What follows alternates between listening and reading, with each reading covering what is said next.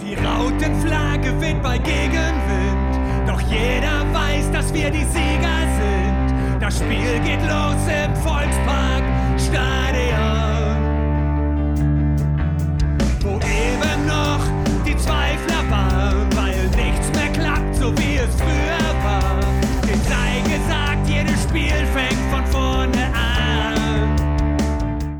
Moin und herzlich willkommen in der HSV Klönstuf. Heute mal wieder die Elefantenrunde, die so genannte. Ich glaube, das äh, müsst ihr mich jetzt selber korrigieren. Das ist jetzt die dritte oder vierte Runde äh, schon in dieser Besetzung. Ähm, ja, die Stammhörer kennen Sie. Einmal haben wir den Roland. Moin Roland. Moin und danke für die Einladung. Gerne doch. Danke, dass du dabei bist. Genauso den Dank natürlich richtig weiter an Henning. Moin Henning. Moin Christian und auch hallo in die Runde. Vielen Dank, dass ich wieder dabei sein darf. Und last but not least, wie das so schön heißt, moin Timo. Moin in die Runde. Vielen Dank für die Einladung. Ja, ähm, ihr kennt das ja. Wir haben ähm, bei den mindestens zwei Folgen, die wir zusammen gemacht haben, haben wir über die Erwartungen gesprochen, was ihr so äh, ähm, ja, in der, an Erwartungen hattet an diese Saison. Und ähm, ja, darüber wollen wir dann natürlich heute auch sprechen. Äh, inwieweit die Erwartungen erfüllt worden sind, sind die übertroffen worden oder seid ihr enttäuscht oder, oder wie auch immer. Ich kann mich so, so als Grundtenor war, glaube ich, nicht ganz so große Erwartungshaltung vorhanden. Ja, äh, Roland. Ja, das haben wir auch schon mal, aus, schon mal ausdiskutiert. Ich war ja sehr skeptisch, als Walter angefangen hat. Ähm, Nicht der Einzige. Ja, ja, wie viele. Und muss sagen, er hat äh, vieles, was ich eben aus der Stuttgarter Zeit noch kannte und was ich eben an Bedenken hatte, ähm, ausgeräumt. Ähm, insofern wurden die Erwartungen schon übertroffen. Wir haben ja auch gesagt, dass wir eigentlich nicht mit dem Aufstieg rechnen vor der Saison. Das hat sich ja insofern bewahrheitet, dass es nicht ganz gereicht hat, aber es war dann doch sehr knapp. Also ich meine, drei Punkte hinter Bremen und dann in der Relegation ähm, mit einem Torunterschied verlieren, ist eine ganz knappe Kiste. Ich glaube, es hätte vor der Saison niemand äh, als, sichere, als sicheres ähm, Ergebnis vorhersagen können. Insofern muss man eigentlich sagen, hat er die Erwartungen schon übertroffen. Man, man sieht auch spielerisch eine Handschrift, ganz klar. Man sieht, dass ähm, der HSV die Spiele meistens dominiert und, und, und klar bestimmt. Es gibt auch noch Sachen, die man kritisieren kann. Da kommen wir sicherlich noch dazu. Und das andere große Positive ist, dass eben da einfach eine Einheit offensichtlich entstanden ist. Also ähm, es war ja eigentlich äh, nach diesem Kiel-Spiel alles schon für den Zerfall äh, bereitgelegt. Das Besteck war schon da, um alles äh, kurz und klein zu schlagen. Und dann haben sich aber Trainer, Team und Mannschaft ganz offensichtlich nochmal so fokussiert, um diesen Endsport hinzulegen. Und es zeigt halt schon, dass da was gewachsen ist sowohl eben spielerisch als auch, als auch menschlich. Und insofern, ich glaube, sowohl die Ergebnisse als auch die Art und Weise, ähm, wie man auftritt, ähm, hätte man, glaube ich, nicht seriös vorhersagen können. Und auch nicht die defensive Stabilität. Also ich meine, die beste Abwehr der Liga. hätte, glaube ich, bei Tim Walter äh, äh, keiner vorhergesagt. Vor allen Dingen auch nicht nach dem Saisonstart, ne? äh, Auf Schalke und äh, auch gegen Dresden zum Beispiel als Beispiele, die, die Spiele, die waren schon ein bisschen vogelwild und das war ja, ja, Vogelwild kam sehr häufig, äh, hat man das auch gelesen auf Twitter oder eben der Walter-Stil und, und, und so. Also äh, das war auch ein Punkt, da äh, habe ich äh, nach dem Saisonauftakt überhaupt nicht mitgerechnet. Ähm, aber generell ja das erste Fazit eigentlich positiv bei dir, ne? Ja, auf jeden Fall. Man muss allerdings sagen, wir haben ja auch im Prinzip ähm, in, der, in der Winterpause eine Folge gemacht und die Dinge, die wir da so ein bisschen vorhergesehen haben oder ähm, befürchtet haben, dass sie eintreten, ähm, die haben sich leider auch bewahrheitet. Also, dass halt zum Beispiel ein Alidu in der Rückrunde vielleicht ein Kopfproblem bekommen könnte und nicht mehr die, die Stütze ist in der Offensive oder dass wir halt eben dringend auch Ersatz bräuchten auf der Außenbahn in einem 4-3-3-System. Das waren dann genau die Dinge, die vielleicht gefehlt haben, äh, damit es wirklich geklappt hat. Ja, Henning, dein Fazit sozusagen. Also, wenn wir auf die nackten Fakten gucken, dann Oha. stehen da 34 Spielen, stehen da 16 Siege und 12 Remis und äh, 6 Niederlagen. Niederlagen äh, mit 6 ist herausragend in meinen Augen.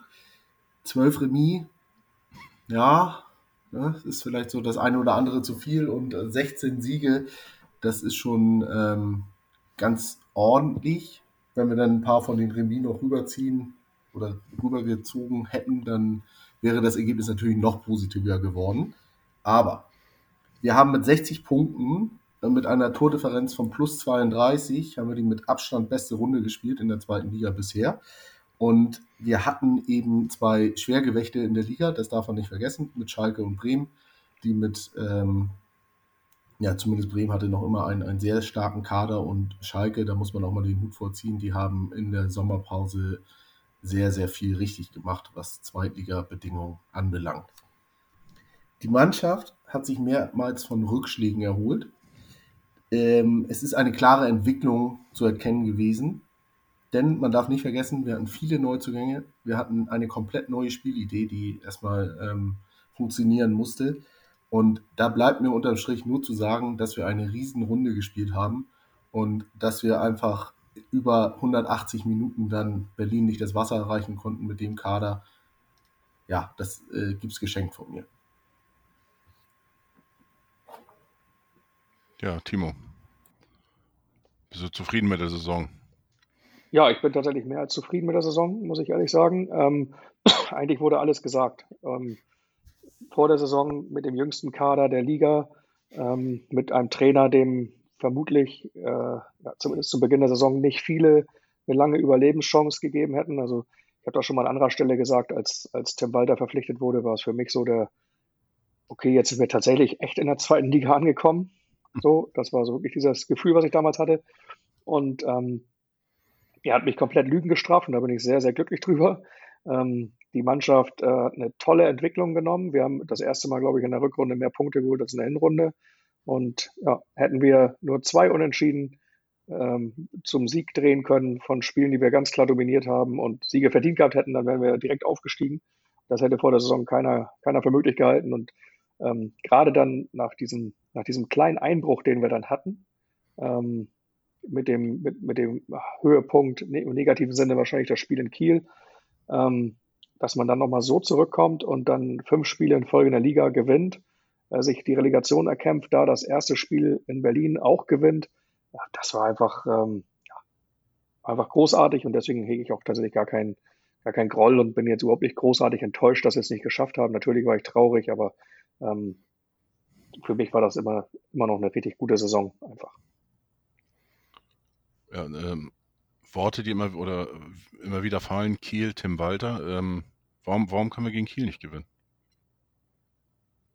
Fragst du mich? Ja. Keine Ahnung, keine Ahnung, äh, wenn ich das, wenn ich das wüsste. Acht, acht Spiele, keins gewonnen. Ist verrückt eigentlich, ne? Wahrscheinlich müssen wir erstmal eins gewinnen, damit wir aufsteigen können, irgendwie.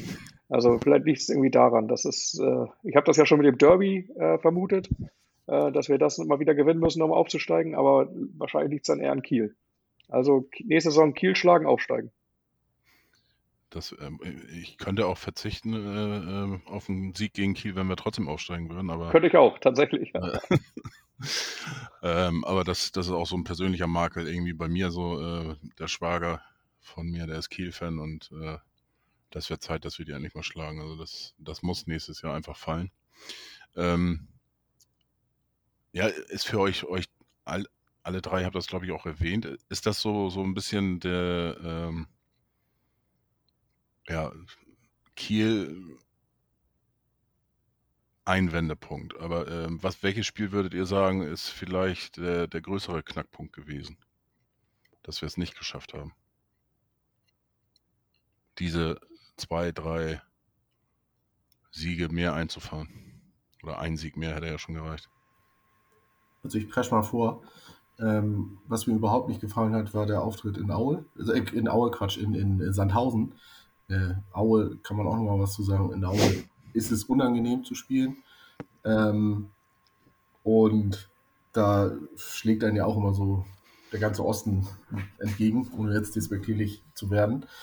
Ähm, aber das Spiel in Sandhausen, diese erste Halbzeit, diese Schlafmützigkeit, die da an den Tag gelegt wurde, nach einem richtig guten Spiel zu Hause gegen Heidenheim, wo man eigentlich mit so einer breiten Brust hätte auftreten müssen. Aber da war so ein bisschen Überheblichkeit drin und man hat sich auch von der Aggressivität der äh, Sandhäuser so ein bisschen beeindrucken lassen. Denn da hat man gesehen, für die ging es um alles. Ähm, und ja, die haben eben diesen Spirit ähm, wieder durchgezogen auf diese Saison, ähm, wo sie mit dem Rücken zur Wand standen und haben uns dann auch in der ersten Halbzeit wirklich äh, tief beeindruckt. Und normalerweise musst du da 1, 2, 3-0 hinten liegen zur Halbzeit. Ähm, in der zweiten Halbzeit hat man dann so das gewohnte Bild gesehen, da hat man äh, die Dominanz entwickelt. Aber das waren für mich ganz klar äh, verschenkte Punkte, auch wenn man da unterm Strich dann mit einem rausgegangen ist. Aber dieser Punkt war mehr als glücklich in meinen Augen und hätte aber nicht sein müssen, wenn man sich die Dominanz der zweiten Halbzeit und das Auftreten in der zweiten Halbzeit angeguckt hat. Gerade mit den, mit den vorangegangenen Spielen. Also erst 5-0 in Darmstadt gewonnen, dann zu Hause gegen Heidenheim, wo man wirklich zwei schwere Kaliber vor der Brust hatte. Ähm, Sandhausen dann auch formstark, aber trotzdem ähm, mit der Qualität, die man zu dem Zeitpunkt hatte, hätte man die durchaus schlagen können. Okay, bin ich ein bisschen überrascht, muss ich sagen, aber okay. Naja, aufgrund, des, aufgrund der, der vorangegangenen Spiele. Weil dann, äh, wenn ich noch einmal kurz weiter ausführen darf, äh, dann kam, glaube ich, das Heimspiel gegen Bremen, wenn ich das richtig weiß. Mhm. Genau. Und das war dann, das war dann von der Tabellensituation und vom Ausgang, von dem ganzen Spiel her. Ähm, erstmal war es ja mit den, Spiel, mit den Schiedsrichterentscheidungen, ja, da könnten wir sicherlich noch länger drüber diskutieren. Ähm, aber auch da will ich jetzt nicht weiter drauf eingehen. Aber aufgrund der Tabellensituation war es so eine, eine extreme Anspannung, die da drin war. Denn äh, hätten wir gewonnen, wären wir äh, Tabellenführer gewesen. Ähm, und dadurch, dass wir dann verloren hatten, waren wir, glaube ich, nur noch Vierter oder sogar Fünfter, wenn ich das richtig weiß. Ne? Ja, das, äh, das ist meine auch, das ist das Spiel gegen Werder ist, ist für mich auch irgendwie so ein bisschen der Knackpunkt gewesen. Also, weil bis dahin hat man echt gut gespielt und äh, so, ich sag mal, so ein Spiel wie in Sandhausen, das kann immer mal passieren. Du hast es schon gesagt, zweite Halbzeit ähm, äh, war der HSV wieder normal im Spiel. Ähm, ja, nach, nach den, den Highlights dann in Darmstadt, dann auch gegen Heidenheim, die beiden äh, sehr, sehr, sehr guten Spiele und äh, davor ja auch noch ähm, äh, die Spiele im Pokal in Köln äh, weitergekommen, dann St. Pauli endlich mal wieder besiegt. Ja, dann Darmstadt äh, wirklich weggefegt, muss man ja sagen, dann gegen Heidenheim gewonnen und äh, wie gesagt, Sandhausen okay. Das kann immer mal passieren, aber dann dieses Spiel gegen Werder, das. Äh, ja. Und gegen Werder, da hatte man so das Fleckmal der, der ersten Halbzeit, hat man da auch wieder ähm, mit rübergezogen und gegen Bremen auch eine grausame erste Halbzeit abgeliefert. Äh, da hätten wir uns eigentlich auch beschweren dürfen, wenn es irgendwie 2, 3-1, 2-0, 3-1 zur Halbzeit gestanden hätte. So habe ich das jetzt gar nicht mehr in Erinnerung, aber äh, also ich fand eigentlich, wir haben das unglücklich verloren, das Spiel insgesamt gegen Werder. Ich weiß jetzt nicht, äh, wie hast du das gesehen, Timon? Ähm, ja, das Spiel gegen Bremen haben wir, die erste Halbzeit haben wir relativ verschlafen, habe ich auch so in Erinnerung. Da waren wir einfach nicht gut dennoch haben wir hast du auch recht, dass wir es brutal unglücklich verloren haben, weil A war, waren die Schiedsrichterentscheidungen ein bisschen zweifelhaft mit dem ersten Elfmeter für Bremen, mit dem Tor, was wir geschossen haben, was nicht gegeben wurde. Ähm, und gerade in der letzten, letzten Viertelstunde gab es nochmal ein Tor, was von unserer Seite nicht gegeben wurde, was dann auch dann wohl deutlich abseits war. Aber ähm, noch eine Riesenchance in der, in der Nachspielzeit, was äh, Pavlenka da aus dem Winkel kratzt, wo wir so klar besser waren die letzte Viertelstunde, wo wir eigentlich das, zumindest den Punkt noch locker verdient gehabt hätten. Ich möchte das Ganze allerdings gar nicht an einem Spiel festmachen. Also für mich sind wir nicht deswegen gescheitert, weil wir jetzt, weil es jetzt das eine Spiel war. Also ich habe es ja vorhin schon gesagt, wir hatten den jüngsten Kader der Liga und dem gestehe ich auch zu, dass es mal Spiele gibt, die, die einfach, ähm, ja, wo man dazulernt, sage ich mal diplomatisch. Also wo man, wo, wo die einfach nicht so laufen, wie sie laufen sollen. Sandhausen war ein gutes Beispiel dafür. Ähm, tatsächlich ähm, es sind für mich einfach die zwölf Unentschieden, die wir in der Saison gemacht haben. Und da gab es halt Spiele wie das Heimspiel gegen Dresden am zweiten Spieltag, wo wir, glaube ich, 35 zu ein Torschüsse oder so haben gefühlt und das Ding 1-1 spielen und keiner weiß warum. Zu Hause gegen Aue. Äh, nee, das haben wir, glaube ich, gewonnen, aber auswärts in Aue 1-1. Zu Hause gegen Düsseldorf, zu Hause gegen Darmstadt, zu Hause gegen, ich weiß nicht, aber wie, gerade in der Hinrunde haben wir so viele Unentschieden. Ich glaube, da haben wir fast vier Unentschieden am Stück gehabt zwischendurch oder so. 1-1. 1-1 war das Ergebnis. Ich glaube, hätte, hätte man da bei Tipico konsequent drauf gesetzt, dann äh, bräuchte man sich jetzt zumindest im finanziellen Bereich keine Sorgen mehr machen. Äh, das, ist, das ist tatsächlich, und ich glaube, da war so ein bisschen, und das ist, ist aber auch, glaube ich, dieser Entwicklung geschuldet. In der Rückrunde hatten wir es nicht. In der Rückrunde hatten wir eher so mal die Delle, dass wir sagen, mhm. okay, wir haben jetzt mal diese drei Spiele nach dem Heidenheim-Spiel, äh, wo es dann nicht so lief mit Sandhausen, was dann in Kiel gipfelte am Ende des Tages. Ähm, in der Hinrunde waren wir einfach, fand ich, konstanter, aber ja, wir haben die Siege nicht reingefahren. Sandhausen Heimspiel ja auch. In der 96. Minute machen wir das Siegtor, ne? Also auch ähm, hoch verdient, aber am Ende des Tages durch diesen, diesen Zeitpunkt einfach auch extrem glücklich in Paderborn. Ne? In der 93. Minute oder so dieses Siegtor. Also da, die Spiele waren alle so spitz auf Knopf einfach. Ähm, und das war in der Rückrunde ein bisschen anders. Da fand ich, sind wir dann, auch wenn es mal eine Delle gab, am Ende des Tages souveräner aufgetreten. Und für mich war das so dieser Punkt, dieser Lernprozess einfach. Am Ende kann ich es darauf unterbrechen.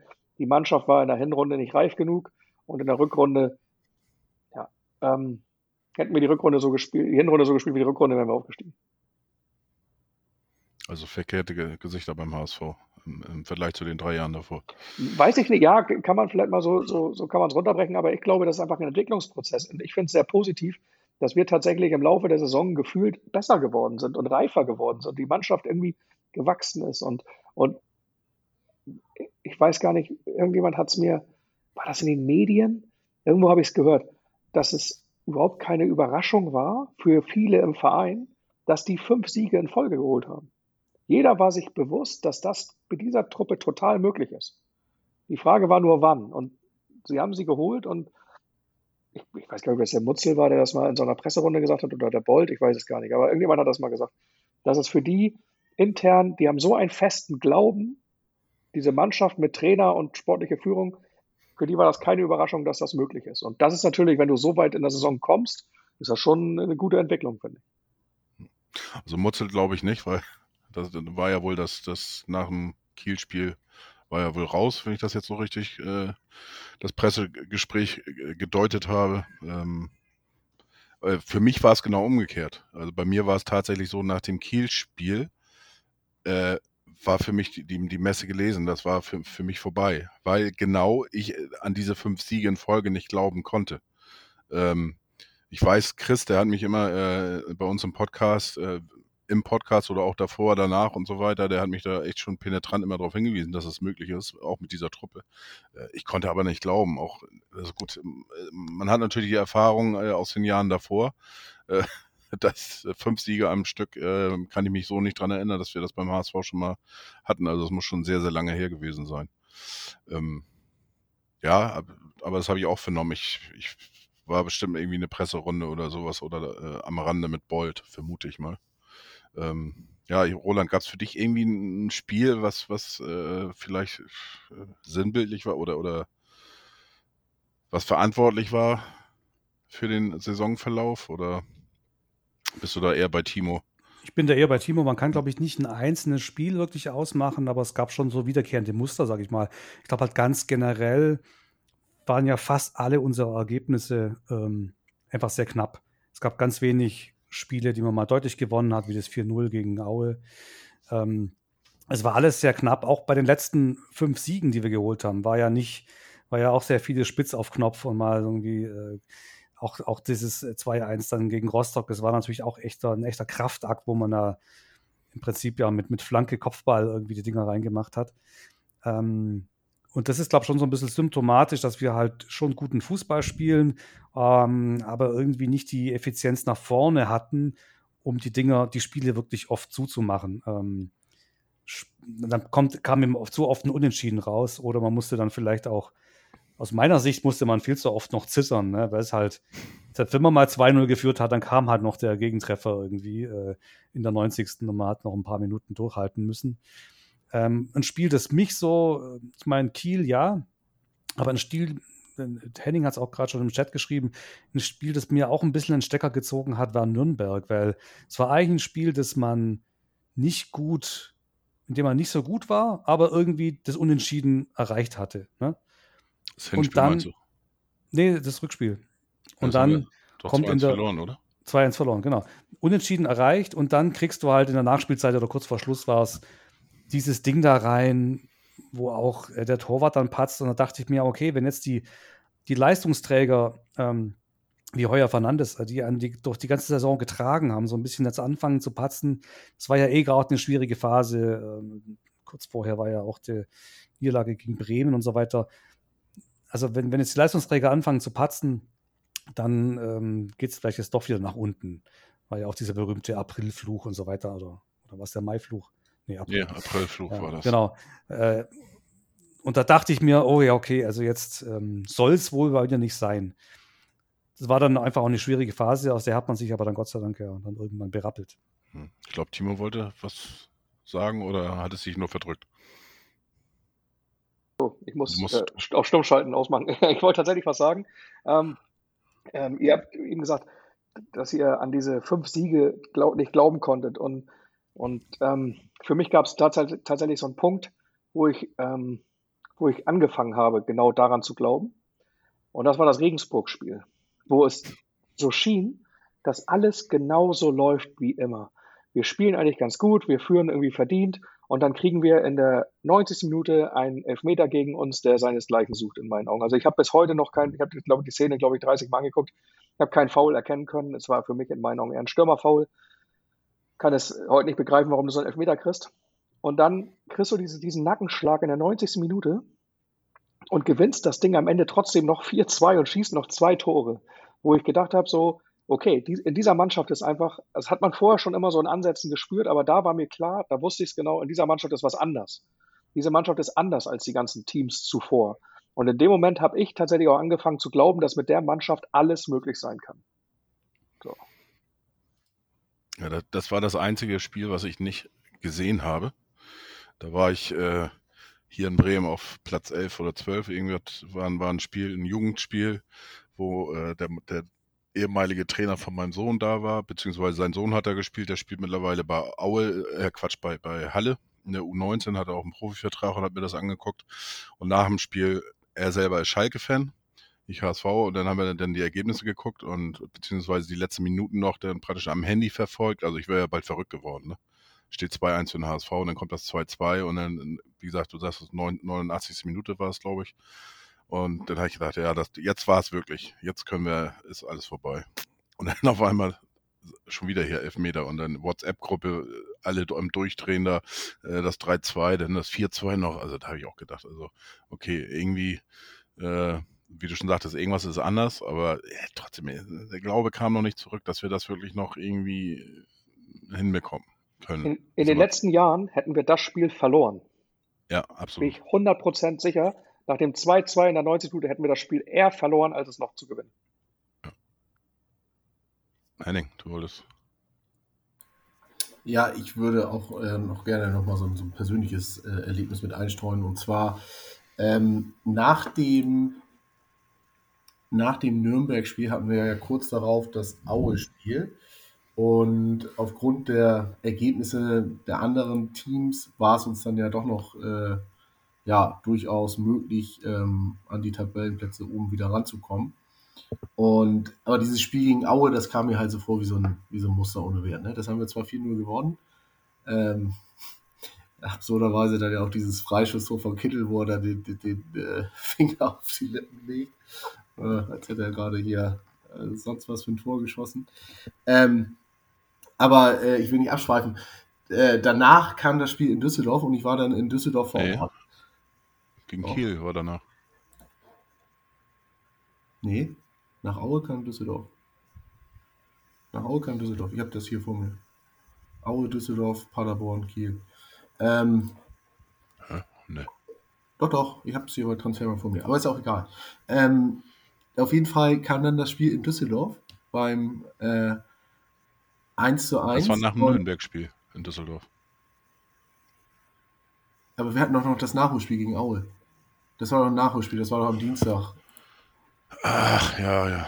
ja Richtig. Und die Ergebnisse ähm, an dem Wochenende, wo wir gegen, ähm, gegen Nürnberg verloren haben, die waren nicht so schlecht für uns, die dann an den Sonntag darauf folgten. Und deswegen konnte man gegen Aue wieder so ein bisschen ähm, ja, Platz gut machen. Oder äh, ein bisschen, bisschen verkürzen und wieder rankommen oben. Und dann kam ja das Spiel gegen Düsseldorf. Vorzeichen waren ja schon alle so, ja, gut, schießt uns jetzt Tune endgültig äh, äh, aus den Aufstiegsträumen oder beendet er jetzt unsere Aufstiegsträume. Und dann kam diese Szene, Düsseldorf war ja eigentlich das ganze Spiel überdrückend überlegen. Dann kam diese Szene, wo Kin Zombie den Ball vom Torwart in den Fuß gespielt bekommt. Und ich dachte dann nur, ich stand im Stadion und dachte dann, na gut, das muss ja jetzt ein Tor sein. Anders kann das gar nicht sein. So ein Geschenk muss man auch mal annehmen. Und dann macht er ja alles falsch, was man nur falsch machen kann. Also entweder hätte er ihn selber reinmachen können oder halt einen präziseren Pass spielen müssen. Ähm, auf jeden Fall haben wir dann ja da auch noch den Ausgleich gemacht. Und ich war schon am Rausgehen aus dem Stadion, weil ich äh, relativ großen Zeitdruck hatte da vor Ort. Und äh, dann gucke ich mir die Ecke halt noch an, stehe da schon in diesem, in diesem Vorraum äh, zu den Tribünen. Wir machen das Tor, der ganze Block am Ausrasten. Irgendwelche wildfremden Personen haben mich natürlich auch umarmt. Und ich dachte dann nur, ich konnte mich halt gar nicht so richtig drüber freuen, weil ich mir dachte, das ist zu wenig. Das, das reicht einfach nicht, dass wir da diesen einen Punkt nur holen. Und ähm, darauf das Spiel haben wir dann ja auch gegen Paderborn verloren und dann gegen Kiel. Und da dachte ich dann ja auch, gut, das ist vorbei. Das hat man dann ja auch an der Körpersprache gesehen. Und dass man sich dann eben nochmal wieder aufrafft, äh, das war halt ähm, die schönste Story eigentlich der Saison. Und wie Timo das erzählt hat ähm, mit dem Regensburg-Spiel, das, das muss man auch ein Stück weit einrahmen, da hat er recht. Ich muss aber trotzdem noch korrigieren. Das Aue-Spiel war wirklich später. Das war der 26. Spieltag und der ist äh, nachher gespielt worden äh, zwischen dem 28. und 29. Das war tatsächlich vor dem Kiel-Spiel. Das weiß ich noch, weil da kam, äh, da kam eigentlich auch die Euphorie wieder nach diesem 4 zu 0. Und äh, ich hatte schon äh, vor dem Spiel war mir klar, dass wir das Ding ge gewinnen äh, werden, äh, spätestens nach dem Interview mit dem Trainer, mit dem äh, äh, Ex-HSVer hier. Pavel Dotschew. Äh, Dotschew, ja, danke. Ähm, mit Dotschew, weil der das Spiel eigentlich da schon abgeschenkt hatte und sagte, das äh, wichtigere Spiel wäre am Wochenende gegen Hannover. Und ähm, ja, da haben wir dann am Dienstag das Nachholspiel gehabt und anschließend am Wochenende dann in Kiel auch äh, verloren. Also vielleicht war das, war das einfach zu hoch und zu einfach, das Spiel gegen Aue, äh, weil das, das war für mich wie so ein Freundschaftskick oder wie auch immer. Ja. was. Ähm, ich glaube, da hat Dotschew seiner Mannschaft auch keinen Gefallen getan, das, das Spiel schon so abzuschenken. Ja, der hatte ja auch gesagt da vor dem Spiel, dass es dann, dass der HSV damals benachteiligt gewesen wäre und äh, heute bin, sind wir es. So hat er es, Ja, damals formuliert. Das auch. Ja. Ähm, und ja, du hast recht. Äh, ich habe das nur auf diesen Zeitstrahl bei Transfermarkt gesehen und da Ja. ist es halt ähm, ganz normal in der Spieltagsreihenfolge, aber wenn man dann auf das Datum guckt. Hast recht, das war ähm, dann nach dem, nach der. Heimniederlage gegen Paderborn war das, ne? Das Aue-Spiel, ja. Genau. Ja. Da hatten hat zwei Heimspiele hintereinander. Und da hatte ich dann auch wieder das Gefühl, nach dem Kiel-Spiel hatte ich dann gedacht, Alter, jetzt, jetzt haben die wieder mit uns hier, äh, mit unseren Gefühlen gespielt und, Ja. und in Kiel alles wieder runter. Aber ja, Timo. Genau. Ja, mir ist das, ähm, das, das wo du das Düsseldorf-Spiel eben erwähnt hast, ähm, da habe ich von vielen Leuten tatsächlich vernommen, dass die sich gar nicht richtig freuen konnten im, im Moment dieses Tores. Und ich, keine Ahnung, ich kann das irgendwie kaum nachvollziehen, weil ich bin tatsächlich auch ausgerastet, allerdings vom Fernseher. Da, da kam dieses, dieser Moment, dass ich sage, okay, das hat nicht gereicht, kam erst eher danach. Also das kam eher so mit ein paar Stunden Verzögerung. Aber in dem Moment habe ich natürlich total gefreut und es war für mich auch wieder einer dieser Punkte, der für mich klar gemacht hat, diese Mannschaft darf man einfach niemals abschreiben. Diese Mannschaft ist in der Lage, immer zurückzuschlagen, immer ein Tor zu machen, egal wie spät der Zeiger schon auf der Uhr ist. So, das ist wirklich, äh, fand ich wirklich faszinierend und das hat Düsseldorf auch wieder gezeigt, obwohl in diesem Spiel wirklich gar nichts funktioniert hat. Also die Spielidee ging irgendwie nicht auf, die Pässe kamen nicht an, sie sind nicht in die Zweikämpfe gekommen. Das war wirklich, da hat dann dieses, diese Zombie-Szene, die du erwähnt hast, das war ja unfassbar. Da können wir auch die Haare raufen. Nichts ging irgendwie in diesem Spiel und trotzdem ging irgendwie noch dieser Ausgleich. Ähm, und das fand ich, das hat die Saison auch so ein bisschen besonders gemacht, weil man den HSV halt nie abschreiben durfte. Du, wie gesagt, vor einem Jahr oder vor, vor zwei Jahren war klar, so ein Spiel keine Chance, noch einen Punkt zu holen. Wie soll das funktionieren? Dieses Jahr ging es irgendwie und das fand ich halt auch äh, sehr beeindruckend von dem Team. Was in vielen Punkten die Reife, was ich vorhin auch gesagt habe, in meinen Augen gefehlt hat, aber was das Team hat niemals aufgegeben und das fand ich sehr, sehr cool. Roland, Roland kennt bestimmt auch passend den Spruch dazu, den, den Jan immer, immer wieder in der Klönstuf gebracht hat. Nee, Nicht? bin ich gerade. Der HSV ist schwer zu schlagen. Stimmt, das sagt er immer, ja. Das hat er sehr häufig. Also ich, immer wieder. Ich denke tatsächlich, also die Mentalität, äh, was ja offensichtlich unser, eins unserer größeren Probleme der letzten Jahre war, ähm, kann man, glaube ich, gar nicht hoch genug einschätzen, weil also gerade nach dem Kiel-Spiel war, wie gesagt, eigentlich alles schon bereitet fürs Scheitern. Das Besteck lag schon bereit. Die Diskussionen auf dem Aussichtsrat kamen da hinterher. Die Presse hat dann natürlich ähm, da das, die Unruhe rein transportiert. Du, das kriegt man als Spieler ja alles mit. Äh, plötzlich hieß es wieder Walter auf Bewährung. Also er spielt jetzt um seinen Job. Äh, Bolt schon angezählt. Und vielleicht war der nächste Umbruch äh, hinter den Kulissen irgendwie schon orchestriert. Und das sind ja alles, haben wir auch schon oft genug erlebt, Alibis. Äh, die beeinflussen dich als Spieler auch. Die, du musst ja nicht, sagen wir mal, richtig schlecht spielen, aber wenn du im Prinzip das dir psychologisch leichter gemacht, einfach dem nachzugeben, dass es einfach nicht klappen soll. Oder auch Leihspieler, ähm, die dann in der letzten Phase der Saison sich ja wieder beschäftigen müssen, wo spiele ich eigentlich nächstes Jahr ähm, oder nächste Saison? Gehe ich zurück zu meinem Verein? Wie läuft es weiter? Ähm, Leute, Spieler, die deren Verträge auslaufen. Es ist wahnsinnig schwer, glaube ich, in, sich, in so einem Sog, wo du eigentlich schon raus bist, äh, sich trotzdem nochmal zu behaupten und zusammenzuraufen und zu sagen, nee, wir geben Vollgas weiter. Und es waren ja auch immer wieder Spieler äh, in Formkrisen. Ähm, also Kittel war ja, ist ja eigentlich dann nie mehr so richtig zu seiner Hochform aufgelaufen äh, bis, ähm, bis zum Schluss. Und trotzdem haben es das Trainerteam geschafft und sicherlich auch die Führungsspieler, ähm, wie Schonlau und so, dass die Truppe halt äh, beisammen bleibt und Vollgas gibt. Und das kann man, glaube ich, nicht hoch genug einschätzen. A, mit der Vorgeschichte, mit der Unruhe von Hamburg, die da einfach sofort entsteht. Ähm, ja, aber auch einfach psychologisch. Du hast gerade ein gutes Beispiel äh, von Schonlau als, als Führungsspieler gebracht. Ähm, Henning, du warst ja in, in äh, unter äh, besonderen Umständen, sage ich jetzt mal, beim äh, äh, Spiel in Rostock im Stadion. Hast du es auch äh, sehr schön ja auch geschildert äh, ähm, auf Twitter. Ähm, da gab es ja in, in, dieser ersten Halbzeit auch eine, eine bemerkenswerte Szene eigentlich. Ähm, ich weiß nicht, ob das, äh, ähm, ich glaube, Fiete hatte das heute äh, erzählt, Verletzungsunterbrechung. Ich weiß nicht, ob das da schon war, dass irgendwas gebrannt hat im Block oder sowas. Gab es jedenfalls eine Spielunterbrechung. Und dann hatte Schonlau seine Jungs alle zusammengeholt. Und ja, da stand es ja 1-0 für Rostock und, und hat die zusammengeholt und dann nochmal so, so einen Kreis gebildet und nochmal alle eingeschworen. Äh, hast du das im Stadion irgendwie auch, auch äh, mitbekommen oder? Also tatsächlich habe ich es nicht mitbekommen. Ähm, ja gut, du musstest ja, dich ja auf Rostock mehr. Genau, ich war ja in meiner schauspielerischen äh, Kunst unterwegs und, und, konnte natürlich nicht äh, mich jetzt so sehr immer darauf fokussieren, was auf dem Platz passiert, etc. Nee, ähm, ich habe es aber hinterher mitbekommen und äh, war natürlich auch erstaunt, ähm, als ich die Bilder gesehen habe. Äh, und das war eben etwas, was man so in der Vergangenheit, also in den letzten zehn Jahren, glaube ich, beim HSV nicht gesehen hat. Wahrscheinlich sogar zwölf, 15 Jahre eher. Und dass wir, dass wir eben dahin kommen, ähm, dass wir nicht über nur pure individuelle Klasse zurückkommen, sondern wie Roland das schon angesprochen hat, die Mentalität. Ähm, ich wurde in der, im HSV-Talk vor ein paar Wochen wurde ich gefragt, wie es denn, ob ich eher eine spielstarke, ob ich eher eine, eine Mannschaft äh, bevorzugen würde, die aufgrund ihrer Stärke die Spiele gewinnt oder eine, ein Team, das wirklich als Team dasteht und über die mannschaftliche Geschlossenheit ihre Spiele gewinnen. Und da habe ich ganz klar gesagt, diese mannschaftliche Geschlossenheit, ähm, die ist so viel wert, da, da bringt ja der größte individuelle Spieler oder Individualist in deinem Team nichts, ähm, wenn die eben nicht da ist.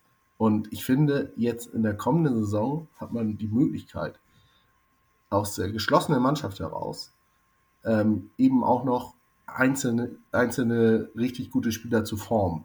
Weil die jetzt eben schon wissen, wie das hier in Hamburg funktioniert. Die haben jetzt ihr Jahr hinter sich gebracht, ihr Eingewöhnungsjahr, was wir beim letzten Mal auch schon angesprochen haben, dass es das eben selten in Hamburg gibt. Aber es hat bei dem, beim Großteil zum Glück funktioniert.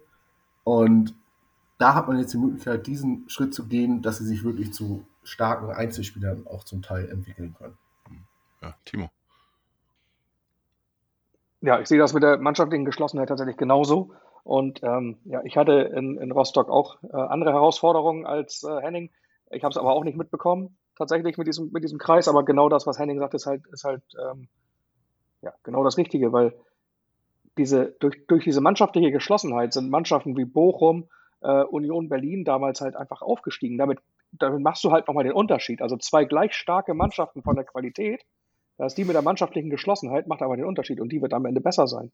Und du kannst sogar mehr rausholen. Das haben ja Teams wie, wie Heidenheim stand vor uns, ähm, Paderborn, als sie aufgestiegen sind. Ähm, Bochum, Union habe ich gerade schon erwähnt. Ich meine, das sind alles Mannschaften, die von der Qualität her deutlich schlechter waren als wir eigentlich und auch sicherlich nie eine Top-3-Mannschaft in der zweiten Liga waren. Aber durch diese mannschaftliche Geschlossenheit haben sie es halt einfach geschafft. Und das ist die Basis, die du brauchst. Und äh, das wollte ich nur noch einmal kurz erwähnen, ähm, weil das, was Henning sagt, ist halt genau richtig, finde ich. Und das macht mir auch so einen Mut für die kommende Saison, dass du einfach jetzt eine, jetzt hast du ein Team, wenn du das an den gewissen Punkten ähm, sinnvoll ergänzt, verstärkst und es schaffst, die neuen Spieler auch in dieses Team zu integrieren, das wird natürlich noch eine große Herausforderung. Du kannst natürlich fünf, sechs super Spieler kaufen, aber wenn du die nicht ins Team kriegst, dann ist, ist das vergebene Liebesmühe. Aber wenn du die noch genauso integrieren kannst und da wieder so ein Team draus formen kannst, dann ähm, ja, bin ich sehr positiv für die neue Saison. Mhm.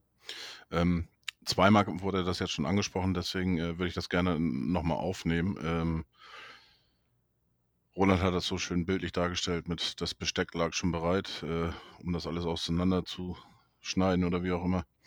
Äh, Im April war das ja. Das Spiel, äh, äh, ja, nach dem Spiel gegen Kiel, wo dann äh, dementsprechend auch eigentlich eine normale Meldung ja war, dass man sich nach der Saison zusammensetzt und dann äh, die Revue einfach äh, die Saison äh, Revue pass passieren lässt und dann äh, schaut, was man machen muss. Ähm, das wurde dann ja dementsprechend gleich äh, ja, dargestellt, äh, so nach dem Motto, äh, Bolt und Walter müssen den Verein schon, schon sind so gut wie weg sozusagen und äh, alles muss nochmal neu äh, äh, durcheinander gewürfelt werden und so weiter. Ähm, in dieser Form gab es die, das die letzten Jahre nicht. Habt ihr eine Erklärung dafür, äh, bevor ich meine gleich nochmal bringe, warum das in diesem Jahr so der Fall war? Ich presche dann diesmal vor. Ähm, Glaube ich schon, weil man dieses Jahr A, bewusst auf das Thema Entwicklung gesetzt hat und nicht ähm, wie damals unter Hacking oder Wolf ähm, eigentlich den direkten Wiederaufstieg wollte. Also ich, ich meine mal, unter Wolf, den hat man ja, nachdem man Titz entlassen hat, geholt, weil man Angst hatte, mit Titz die sportlichen Spiel Ziele zu verfehlen. Ähm, und dann hat man sie halt mit Wolf verfehlt. Und dann kam Hacking, der große Champions League-Trainer, mit dem man sie wieder verfehlt hat. Und ähm, dann kam Tune, mit dem man auch direkt aufsteigen wollte. Und jetzt war das erste Mal, wurde gesagt, der Aufstieg ist nicht das primäre Ziel. Wir wollen natürlich wollen wir nicht wieder Platz 4 erreichen, wurde auch gesagt, aber eigentlich war dieses die ganze Saison unter dem Dach Entwicklung und ähm, deswegen. War, war, es wirklich so? So wurde es ja zumindest nach außen hin verkauft. Nach ne? außen, ja, ja. Das ist ja das, was ich meine. Und das ist, darum geht es ja auch dann in der Frage des Trainers am Ende des Tages. So. Und du kannst natürlich nicht einen, einen Trainer ähm, wie kriege ich jetzt, wie kriege ich jetzt den Bogen gespannt? Also, dass, dass du dann nach dem Kielspiel natürlich sagst, wir setzen uns nach der Saison zusammen und, und, und, und, und analysieren die Saison und gucken, wie es ausgeht, ist eigentlich eine sinnvolle Sache. Die Frage ist nur, ob man das öffentlich in die Medien tragen muss. Äh, das finde ich halt das Schwierige bei dem ganzen Thema. Ähm, aber ansonsten, ich glaube, in der Saison davor oder davor hätte man den Trainer halt wahrscheinlich direkt nach dem Kielspiel entlassen und einen neuen installiert, damit man diesen Aufstieg erzwingt. So. Und das Lustige und äh, in Anführungsstrichen Lustige fand ich dann ja, dass wir all diesen Trainereffekt dann schon hatten, obwohl wir ihn nicht entlassen haben. Also wir hatten, ja quasi, eigentlich hatten wir den gleichen Effekt, den Schalke mit Büskens hatte, obwohl wir den, den, Trainer nicht gewechselt haben. Wir haben einfach jedes Spiel gewonnen danach. So. Ähm, und ich glaube, das liegt so ein bisschen daran, dass wir einfach nach außen hin eine andere Zielsetzung ausgegeben haben als die Jahre zuvor und ähm, deswegen auch so früh gesagt wurde, dass man sich erst nach der Saison hinsetzt und eben den Trainer nicht sofort kickt quasi. Hm. Obwohl das am Ende des Tages, muss man euch vormachen, ja nichts anderes ist, außer zu sagen, wenn ihr hier nicht erfolgreich seid, dann seid ihr zum Saisonende weg. Also, ne, zu sagen, wir analysieren nach der Saison heißt ja nichts anderes als, Also wenn das hier die nächsten fünf Spiele nicht irgendwie einigermaßen gerade läuft, dann, dann äh, guckt euch lieber schon mal um. Ne? Ja, es ist ja auch, gleichzeitig ist es ja auch kein Freifahrtschein für die nächste Saison ähm, für Walter, weil ich meine, ähm, machen wir uns nicht, nichts vor, die Zielsetzung für nächstes Jahr haben sie ja schon rausge äh, äh rausgehauen, die wollen aufsteigen. Das ist das äh, erklärte Ziel. Ähm, so, und wenn die in den ersten fünf Spiele nicht gewonnen wird, dann wissen wir alles, äh, äh, was passiert. Und ähm, ich glaube nicht, dass da eine Ausnahme äh, beim HSV gemacht wird, dass man da nicht über den Trainer diskutiert und äh, den dann auch, auch wahrscheinlich austauscht. Also, wie gesagt, ähm, die Markt, äh, ja, oder, oder der Markt wird sich dadurch nicht ändern. Genau, genau deswegen, also ich finde diese Zielsetzung, die es jetzt gibt, sehr gut, muss ich ganz ehrlich sagen. Ich bin Freund von offensiven Zielen. Man muss aber auch ähm, ja, damit leben können, dass man Ziele mal verfehlt. Das ist auch im, im ganz normalen Lebensbereich immer so.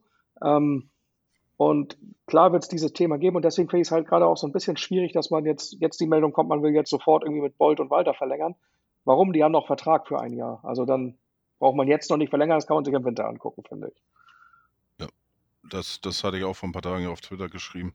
Äh, äh Wenn es nach mir geht, dann brauchen sie nicht verlängert werden. Äh, man kann die gerne anpassen äh, wenn der Aufstieg kommt, verlängern sich die äh, Verträge automatisch um ein oder zwei Jahre oder wie auch immer. Das kann man ja gerne machen. Ist ja kein Thema, aber jetzt auch unnötig verlängern, nee. in meinen Augen auch nicht. Ja, Henning, was meinst du, warum kam ausgerechnet im April schon ja, diese öffentliche Diskussion aus? Weil die alle schon ihre äh, geschriebenen äh, äh, Abschiedsworte auf Walter und Bold und oder Bold äh, schon geschrieben hatten in der Schublade oder? naja, wenn du, wenn du nicht mehr von dem Weg überzeugt bist, dann ist es ja ein ganz normales, ganz normaler Geschäftsvorgang äh, im großen Fußballgeschäft, dass man eben sagt, wir wollen uns frühzeitig neu ausrichten, neu orientieren. Ähm, Köpfe wären dann gerollt, da sind wir uns alle einig. Und dann will man so schnell wie möglich ja auch äh, Klarheit haben über die neue Ausrichtung, wie die aussehen muss wäre man jetzt von dem, äh, von dem Trainer abgerückt, von dem Sportdirektor bzw. Sportvorstand abgerückt, dann wären ja Menschen oder äh, Personen gekommen, die dann mit komplett neuen Vorstellungen da gewesen wären. Die wollen ja auch äh, nicht eine Wundertüte überreicht bekommen, sondern die wollen auch äh, mit einer klaren Faktenlage am liebsten anfangen, was eine Mammut-Herausforderung gewesen wäre. Und so sind wir, denke ich mal, alle ganz froh, wie es dann letztendlich gekommen ist. Ich möchte noch einen Satz ähm, oder einen, einen Punkt loswerden. Und zwar ist es so, dass wir in den letzten Saisons immer etwas verspielt haben. Und in dieser Saison haben wir unterm Strich etwas gewonnen. Zwar war es nicht der ganz, ganz große Coup, den wir jetzt gelandet haben nach den Relegationsspielen, aber wir sind das erste Mal mit einer Art Positiverlebnis aus der Saison rausgegangen. Und das hast du auch in den, in den Interviews nach dem Relegationsspiel gegen Berlin gemerkt, wo ja Schonlau beispielsweise gesagt hat, ähm, klar, wir sind jetzt mal ein, zwei, drei Tage traurig, aber um uns muss sich keiner Sorgen machen. Wir werden das verkraften können und wir werden nächste Saison garantiert wieder angreifen. Und dem nehme ich das ab dem, das, das ist nicht nur eine Floskel von dem, das, das glaube ich, ist fest in seinem Kopf verankert. Und das ist auch ein Stück weit ähm, ein großer Erfolg von Tim Walter, den er da geschafft hat, äh, in die Köpfe der Spieler reinzukommen und denen so eine äh, Winner-Mentalität eben zu verpassen. Ich glaube, das Einzige, was man äh, machen sollte, sollten wir wieder in, in Anführungsstrichen in den Genuss einer Relegation kommen, äh, sollten wir äh, ähm, Meffert vielleicht mal eine Pause gönnen, sage ich mal so. Also der hat jetzt drei Relegationen schon von unten nach oben versucht und äh, ja, dreimal leider gescheitert. Wobei das eine Mal zum Glück gescheitert natürlich gegen uns, äh, gegen den HSV. Äh, bei Karlsruhe letztes Jahr äh, mit Kiel gescheitert, jetzt dieses Jahr mit dem HSV. Also, äh, aber ich hoffe, dass wir, dass wir das einfach äh, hinkriegen, dass wir dann als Zweite oder Erste aufsteigen. Du meinst, wir müssen sonst Diekmeyer nochmal holen. Der hat doch alle Relegationen gewonnen, die er gespielt hat. Ne? ja, als, als Maskottchen. Also, also auf, die, die Tribüne. Also. Dana auf die Tribüne reicht. Ja. Aber selbst er hat ja auch nochmal äh, eine Grußbotschaft äh, vor dem äh, Rückspiel hat er ja auch nochmal äh, von sich gegeben, der, der Dennis. Aber hat nicht sollen sein. Ja, ähm, Roland, warum wurden die Messer schon gefetzt und warum kam auf einmal auch so viel äh, ja, Details eigentlich an die Presse? War man ja auch nicht mehr so richtig gewohnt in den letzten Jahren. Ja, der kluge Mann baut vor. Also ähm, ich denke, dass vielleicht schon frühzeitig da so ein paar Signale gesetzt werden sollten, weil die Sommerpause dieses Jahr so extrem kurz ist. Ähm, aber es ist ein Stück weit auch ein normaler Vorgang. Also ähm, ich denke, ähm, jedem war klar, dass diese Saison es extrem schwer wird aufzusteigen mit diesen Großkalibern äh, Bremen und Schalke, ähm, die im Normalfall auf Platz 1 und 2 eigentlich gesetzt sein äh, sollten. Ähm, es ist nie so einfach, es ist immer eine Wundertüte, aber ähm, hat im Endeffekt ist es ja dann auch so ausgegangen, auch wenn sie beide den Trainer wechseln mussten. Ja, nur mal so nebenbei. Ähm, also jedem war klar, dass es extrem schwer wird, da mitzuhalten, auch gerade mit diesem jungen Kader, mit, äh, der einfach von Zweitligaspielern geprägt ist ne? und nicht äh, noch die Erstligastars äh, mit äh, dabei hat. Und ähm, deswegen war dann eben die Losung Entwicklung. Aber in dem Moment war eben eine extrem schwierige Phase und man konnte schon den Eindruck gewinnen oder die Befürchtung haben, dass die Entwicklung stagniert. Also die Spiele waren ja nicht nur vom Ergebnis her schlecht, sondern sie waren zum Teil auch, zum größten Teil auch einfach nicht gut.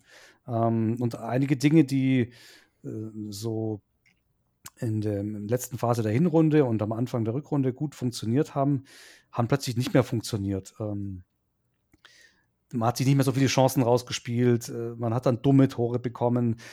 Ich habe es vorher schon gesagt, Leistungsträger haben dann plötzlich auch ein Formtief gehabt. Es gab dann auch mal einen Torwartpatzer und so. Und da kann man als äh, Verantwortlicher schon, wenn man misstrauisch äh, mit HSV-Vergangenheit gespickt ist, zum Schluss kommen, hm, offensichtlich läuft da gerade was schief und die Entwicklung stagniert oder ähm, bewegt sich zurück.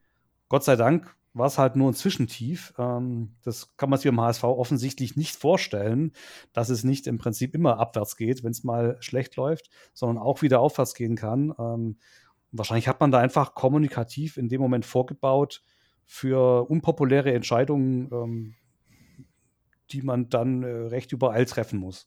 Hätte, äh, treffen hätte müssen, ja, sagen wir es mal so. Ähm, Timo, du, du, du, kennst den HSV ja nun äh, äh am besten von uns Vieren. Ähm, ich habe die These aufgestellt, dass auch viel gerade in, in dieser Zeit rauskam. Ähm, das ist so, so mein Fazit aus den letzten Wochen, ähm, dass auch durch die äh, Restrukturierungsmaßnahmen beim HSV, die angestrebt werden durch Wüstefeld, ähm, also Wegfall der, der ich glaube, acht Direktorenposten aufgeteilt auf sechs neue, neue Wörter. Gibt es ein anderes Wort für Direktoren nachher, irgendwas äh, äh, äh, Hochmodernes? Ähm, und dass da dann auch einige natürlich dann von der äh, normalen Belegschaft in Anführungsstrichen äh, Angst um ihren Arbeitsplatz hatten.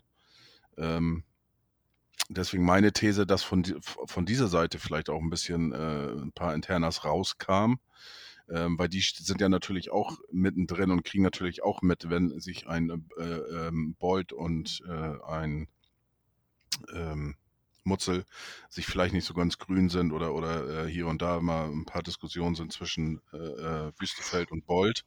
Und ähm, dass die dann ja versuchen, sage ich mal, irgendwie Aufmerksamkeit auf diese Restrukturierungsmaßnahmen äh, zu setzen, weil es, es wurde ja auch suggeriert, dass es da zwei Lager gibt. Einmal das Lager Wüstefeld mit Abbau und einmal das Lager Bold, äh, kein Stellenabbau. Kann es nicht, oh. nicht auch von dieser Seite irgendwo so ein bisschen äh, lockerer nach draußen getragen worden sein?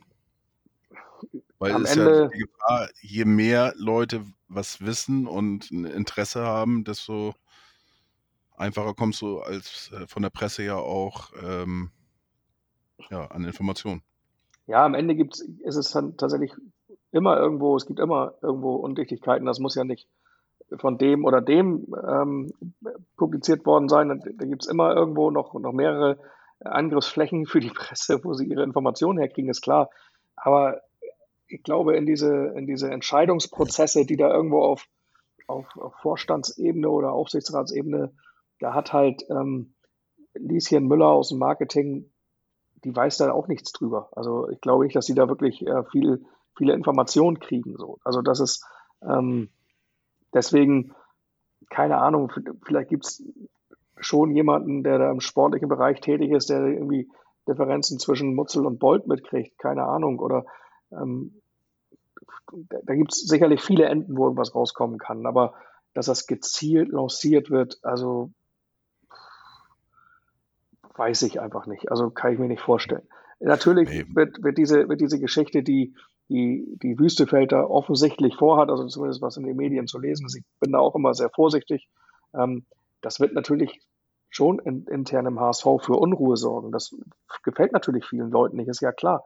Ne? Auf der anderen Seite finde ich aber auch, dass man sich wirklich mal die Frage stellen muss, ob ein Mitarbeiterstab von, ich weiß nicht, 250, 300 Leuten, was hat der HSV mittlerweile? Ich, ich weiß es nicht, ob das für über die 300, Liga, über 300 sogar, ob das für, die, für, für, für einen mittlerweile Verein, der fünf Jahre zweite Liga spielt, noch, noch angemessen ist oder ob das nicht einfach tatsächlich ein bisschen viel ist und, und ob man eine Abteilung braucht, die für die Vermarktung zuständig ist, obwohl man einen Vermarkter hat wie Sport 5 und ob man Mitarbeiter braucht, die Trainingslager planen, obwohl man das eigentlich eine Agentur gibt und ob man, weiß ich nicht, also da gibt es offensichtlich auch sehr, sehr viel Überschneidung, ähm, wo man, wo man noch auch, dabei auch zu lesen, teure Agenturverträge äh, noch laufen hat für eigentlich Themen, die, die in Abteilungen des, des HSV ähm, abgearbeitet werden können. Ne? Also von daher ja, auch wenn das dann für Unruhe sorgt, finde ich, es erstmal gut, wenn man sich mal anguckt, okay, ähm,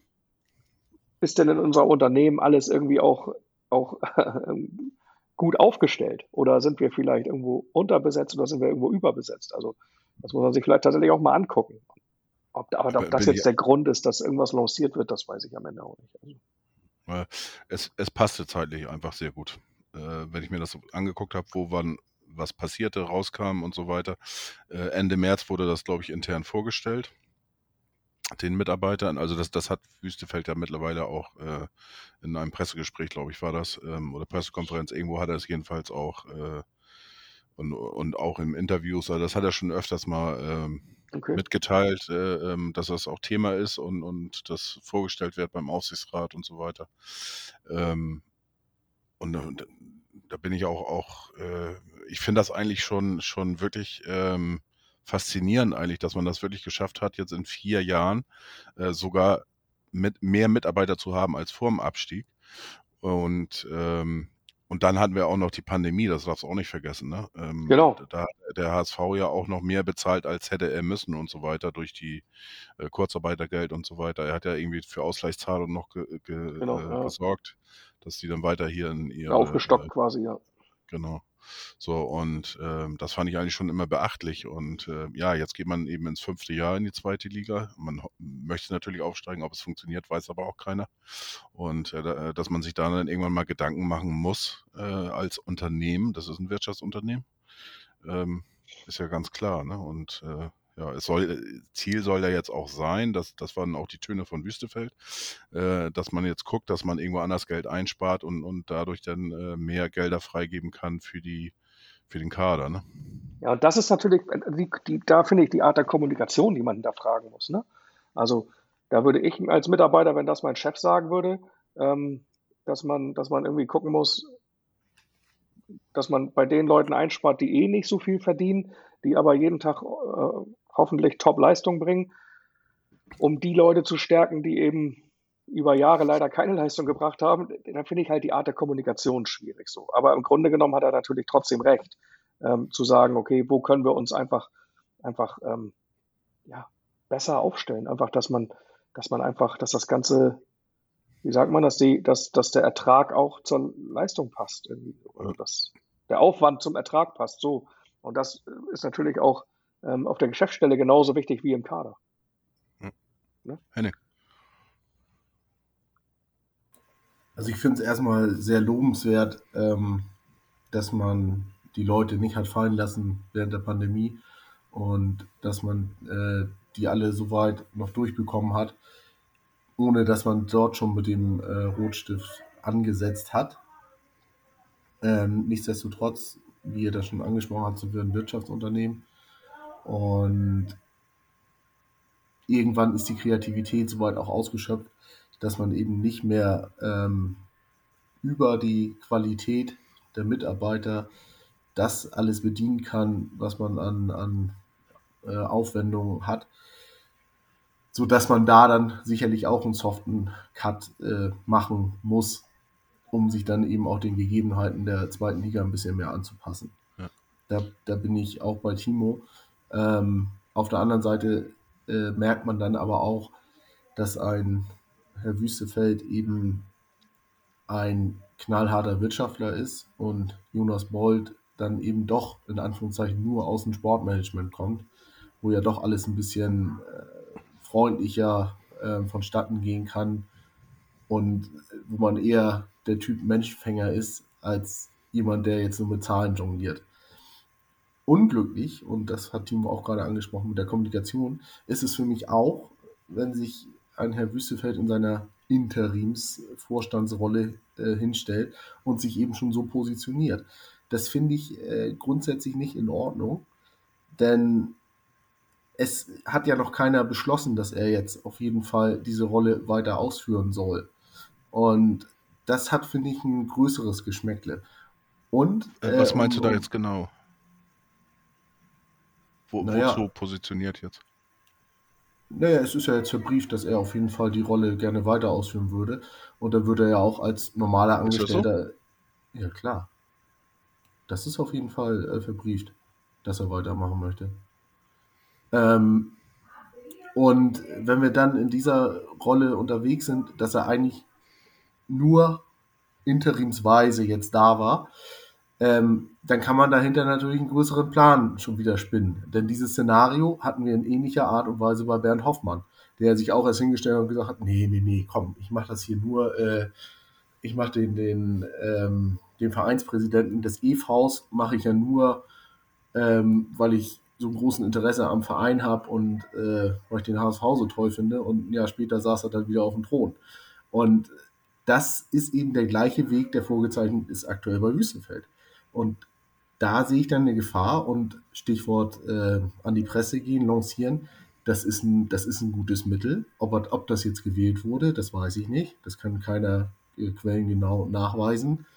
Ähm, das, was durchsickert, ist auch ganz normal. Aber für mich hat das Ganze Geschmäckle. Okay, für mich ist das neu, dass es jetzt verbrieft ist oder dass es feststeht, dass er weitermachen will. Aber gut. Äh, Timo. Ähm, ich habe gerade tatsächlich mal lustigerweise kurz nachgeguckt nebenbei ähm, wo, wo, wir über die Anzahl der Mitarbeiter gesprochen haben. Also der HSV hat durchschnittlich irgendwie 312 Mitarbeiter gehabt irgendwie im letzten Jahr. Und ähm, unsere Nachbarn von der Weser haben tatsächlich 180 Mitarbeiter. Und da muss man sich natürlich schon mal die Frage stellen, was genau machen wir eigentlich anders, dass wir irgendwie, weiß ich, 130 Mitarbeiter mehr brauchen? Also wofür genau brauchen wir die? Sind vielleicht unsere Shop-Angestellten festangestellt und bei Bremen sind das keine Angestellten oder so. Also gibt es da irgendwie eine Erklärung für? Das muss man halt mal hinterfragen. Und das finde ich halt auch genau richtig, dass man das beim HSV jetzt mal einfach hinterfragt, weil muss ja irgendeinen Grund haben, warum wir einfach, äh, keine Ahnung, am Ende sind es äh, ja nicht ganz äh, 80 Prozent mehr Mitarbeiter oder so haben als, als äh, ein vergleichbarer Verein, zumindest sportlich erfolgreich vergleichbar in den letzten zehn Jahren. So. Wobei bei Werder ist es, glaube ich, aber auch so, dass bestimmte Teile, die sind ja ausgegliedert. Und die werden da dann auch nicht mit, mit aufgeführt. Ne? Ähm, zum Beispiel äh, wird ja immer suggeriert, dass äh, Werder Bremen e.V. schuldenfrei ist, was ja auch stimmt. Aber äh, äh, die Schulden sind ausgegliedert in die Stadion GmbH.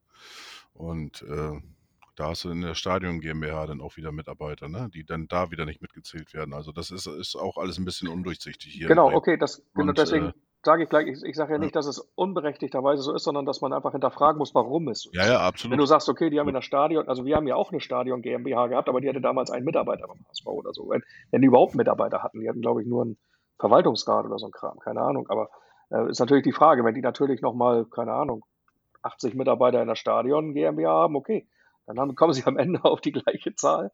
Dann hat es vielleicht seine Berechtigung, aber wichtig ist nur, ist ja gar nicht, dass, dass wir das beurteilen, ob das richtig ist, sondern dass es im HSV einfach mal hinterfragt wird, ob es Absolut. richtig ist. Haben unsere Mitarbeiter alle genug zu tun? Ne? Tun die genau die gleichen, äh, tun die andere Sachen als zum Beispiel beauftragte Agenturen tun oder haben die, über, haben die gleiche Aufgabengebiete? Das heißt, was brauchen wir nicht, die Mitarbeiter oder die Agenturen? Mein Thema wäre da klar, dann würde ich eher auf die Agenturen verzichten als auf die Mitarbeiter, wenn es irgendwie Sinn macht. So, aber das sind halt diese Fragen, die man hinterfragen muss. Und da ist am Ende des Tages, komme ich nochmal wieder drauf, auf das Thema auch, die, wie kommuniziere ich das?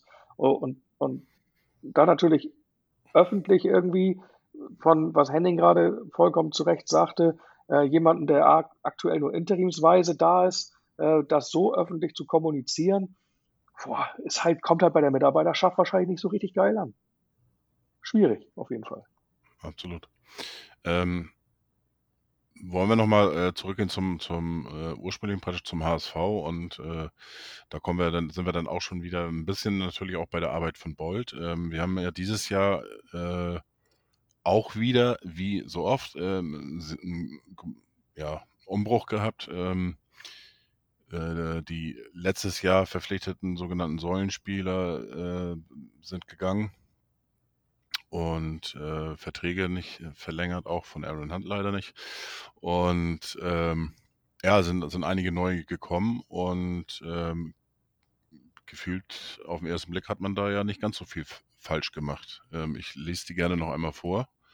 Wir haben Neuzugänge, wir haben bekommen Mario Wuschkowitz, wir haben Robert Latzel bekommen, Marco Johansen im Tor, Jonas Meffert, Miro Muheim, Ludovic Reis, Sebastian Schonlau, ähm, als Leihspieler dann noch äh, im Winter jetzt äh, Jacques Vedaze, äh, Mikkel Kaufmann als Leihspieler, äh, Tommy Doll war ein halbes Jahr da, ähm, hochgezogen aus der zweiten mit Farid äh, Alidou. Und ja, das waren die Neuzugänge.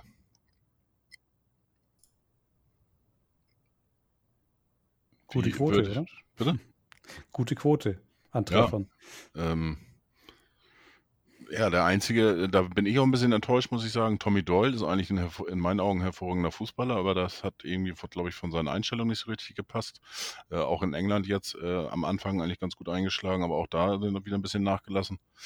Äh, ich glaube, der muss selber äh, mit sich nochmal ins Reine kommen, damit er wirklich auch vielleicht ein besserer Fußballer wird. Ja, ansonsten, äh, ja, fast alle Stammspieler auch, ne? Gewesen, geworden. Leistungsträger auch dabei. Mal ganz unabhängig von den Transfers äh, wollte ich gerne vorab noch eine Sache dazu sagen. Ähm, Bolt hat ja relativ viel Kritik gekriegt, ne? dass er komplett auf die, auf die Säulenspieler setzt und alte Leute holt und dann plötzlich äh, das Ganze über den Haufen wirft, weil es nicht funktioniert hat und jetzt macht er einen anderen Weg und so. Und ich finde das eigentlich, eine, eigentlich genau die richtige Eigenschaft, die ein Sportdirektor haben muss. Also ich finde, dass, dass man, wenn man einen Weg geht und merkt, das ist der falsche Weg, dass man ihn korrigiert und nicht stur an diesem Weg festhält. Und ich finde, das hat Bolt ähm, vor dieser Saison, der gerade abgelaufenen Saison, ganz hervorragend gemacht, nämlich an diesem, äh, nicht an diesem Weg festgehalten, zu sagen, wir brauchen jetzt hier irgendwelche, bei wieder neue Säulenspieler, sondern zu sagen, okay, wir müssen den Weg korrigieren, wir müssen einen anderen Weg gehen. Der Weg war, ist leider nicht so aufgegangen, wie ich es mir gedacht habe. Und das wollte ich nur noch einmal kurz betonen, ähm, weil mir das eigentlich wichtig ist, weil es so oft als Versagen von Bolt dargestellt wird. Ja, der Plan letzte Saison ist nicht aufgegangen, aber dann ist es halt genau richtig, ihn zu korrigieren und den zu justieren. Und, und man muss ja auch nichts anderes sagen. Ein Schonlau ist auch ein Glatzel mit 28 ist auch nichts anderes als ein Säulenspieler. Ne? Also Das ist, genau. Das ist, ist auch nochmal ein Punkt. Ne? Man hat nur darauf geachtet, dass sie wahrscheinlich diesmal besser ins Team passen, dass sie vielleicht noch einen Tick jünger sind, dass sie ähm, einfach eine, eine, eine gute Teamhierarchie bilden, einfach am Ende des Tages so. Und hat vielleicht, vielleicht ein bisschen mehr auf Charakter geachtet und ein bisschen mehr auf fußballerische Qualitäten, als man zum Beispiel bei Jasula drauf geachtet hat oder so. Aber am Ende genommen hat man, seinen, hat man den Plan ja nicht komplett über den Haufen geworfen, sondern hat ihn einfach verbessert und just oder fein justiert, würde ich es mal sagen. Und das finde ich, zeichnet auch einen guten Sportdirektor oder Sportvorstand aus, dass man bereit ist, seinen Plan anzupassen. Einfach. Genau. Das wollte ich eigentlich nur nochmal vorab, bevor wir über die Transfers reden, einmal kurz sagen. Aber Timo, das sind keine, das sind keine Säulenspieler, das sind Achsenspieler. Sind was? Ja, genau, so ist sehr gut. so kann man es natürlich nennen. Was hast du gesagt? Aktienspieler? Das sind Achsenspieler. Das so. ist eine Achse, die da gebildet wurde. Das sind keine Säulen. Ja. Aktienspieler hat die FIFA inzwischen verboten. Ne? Ja. Ja, also äh, generell gibt es da eigentlich, glaube ich, gar nichts zu meckern, oder? Ähm, wenn man guckt, das ist ja nicht einer dabei, äh, der jetzt ein Komplettausfall war. Ja, ich, finde, ich, glaube schon, ich glaube schon, dass die Leihspieler so ein bisschen ein Problem waren. Also Doyle, keine Ahnung, fußballerischer schon wohl Veranlager, wollte sich wohl irgendwie nicht unterordnen, hat nicht funktioniert. Ähm, Kaufmann ähm, hat zum Schluss ein bisschen gezündet, aber hat eigentlich ähm, ansonsten weite Teile des, der Saison ja viel Einsatz gezeigt, aber ohne Ertrag. Ähm, auch Chuck Vetaze, den man dann im Winter geholt hat, ähm, hat dann zum Schluss dann auch keine Rolle mehr gespielt. Also bei den Leihspielern war es nicht alles ein gutes Händchen. Es kann aber auch nicht immer ein Vuskovic dabei rauskommen, ähm, der ja inzwischen fest verpflichtet worden ist. Meine, wenn man noch was kritisieren äh, wollte. Ja, auch, auch, bei Muheim, ne? Das, das, waren ja beides sozusagen ja, richtig, genau. Leihspieler und, und zwei ja. hat man verpflichtet. Ja. Äh, den einen hat man ja dann im, im Halbjahr schon abgegeben, äh, einen im Halbjahr noch dazugeholt und äh, äh Mikkel Kaufmann sehe ich ein bisschen anders, aber ich will dich nicht unterbrechen. Genau, also auch Muheim finde ich ähm, für das, äh, er war ja als Backup geplant für Leibold. Ähm, und musste dann halt deutlich mehr spielen, als ihm vielleicht selber gut getan hat. Also er hatte halt ein paar sehr schwache Spiele dabei, sehr schwankende Leistungen, aber offensichtlich sieht man ja was in ihm. Und ich finde, ähm, war dann eigentlich genau der richtige Transfer. Ein Backup, ja, dass er natürlich dann fast die ganze Saison durchspielt und das seinem Entwicklungsstand noch nicht so ganz gerecht wird, ähm, kommt mir ja nicht an. Also wenn man was kritisieren wollte, dann, dass wahrscheinlich die Kaderplanung vor der Saison nicht auf ein 4-3-3 ausgerichtet war, also sondern wahrscheinlich auf ein ähm, Walter-System mit zwei Stürmern, weil äh, wir eigentlich die ganze Saison auf den Außenbahnen offensiv ähm, nicht gut besetzt waren. Also quasi außer Jatta keinen echten Außenstürmer hatten und da viel experimentiert und rumprobiert werden musste. Ali Du hatte dann mal eine gute Phase, aber das könnte man an der Kaderplanung kritisieren. Wahrscheinlich hat man damit nicht gerechnet, aber muss ja jetzt offensichtlich schon korrigiert fürs nächste Saison. Ja, wie, wie schätzt ihr das ein hier, Timo Henning? Ähm, also Kaderplanung, ja, ich fand den Kader von Anfang an einfach ein bisschen dünn muss man sagen. Also ich finde, fand es sehr, sehr mutig, mit, ich weiß nicht, 24 Spielern, glaube ich, in die Saison zu gehen.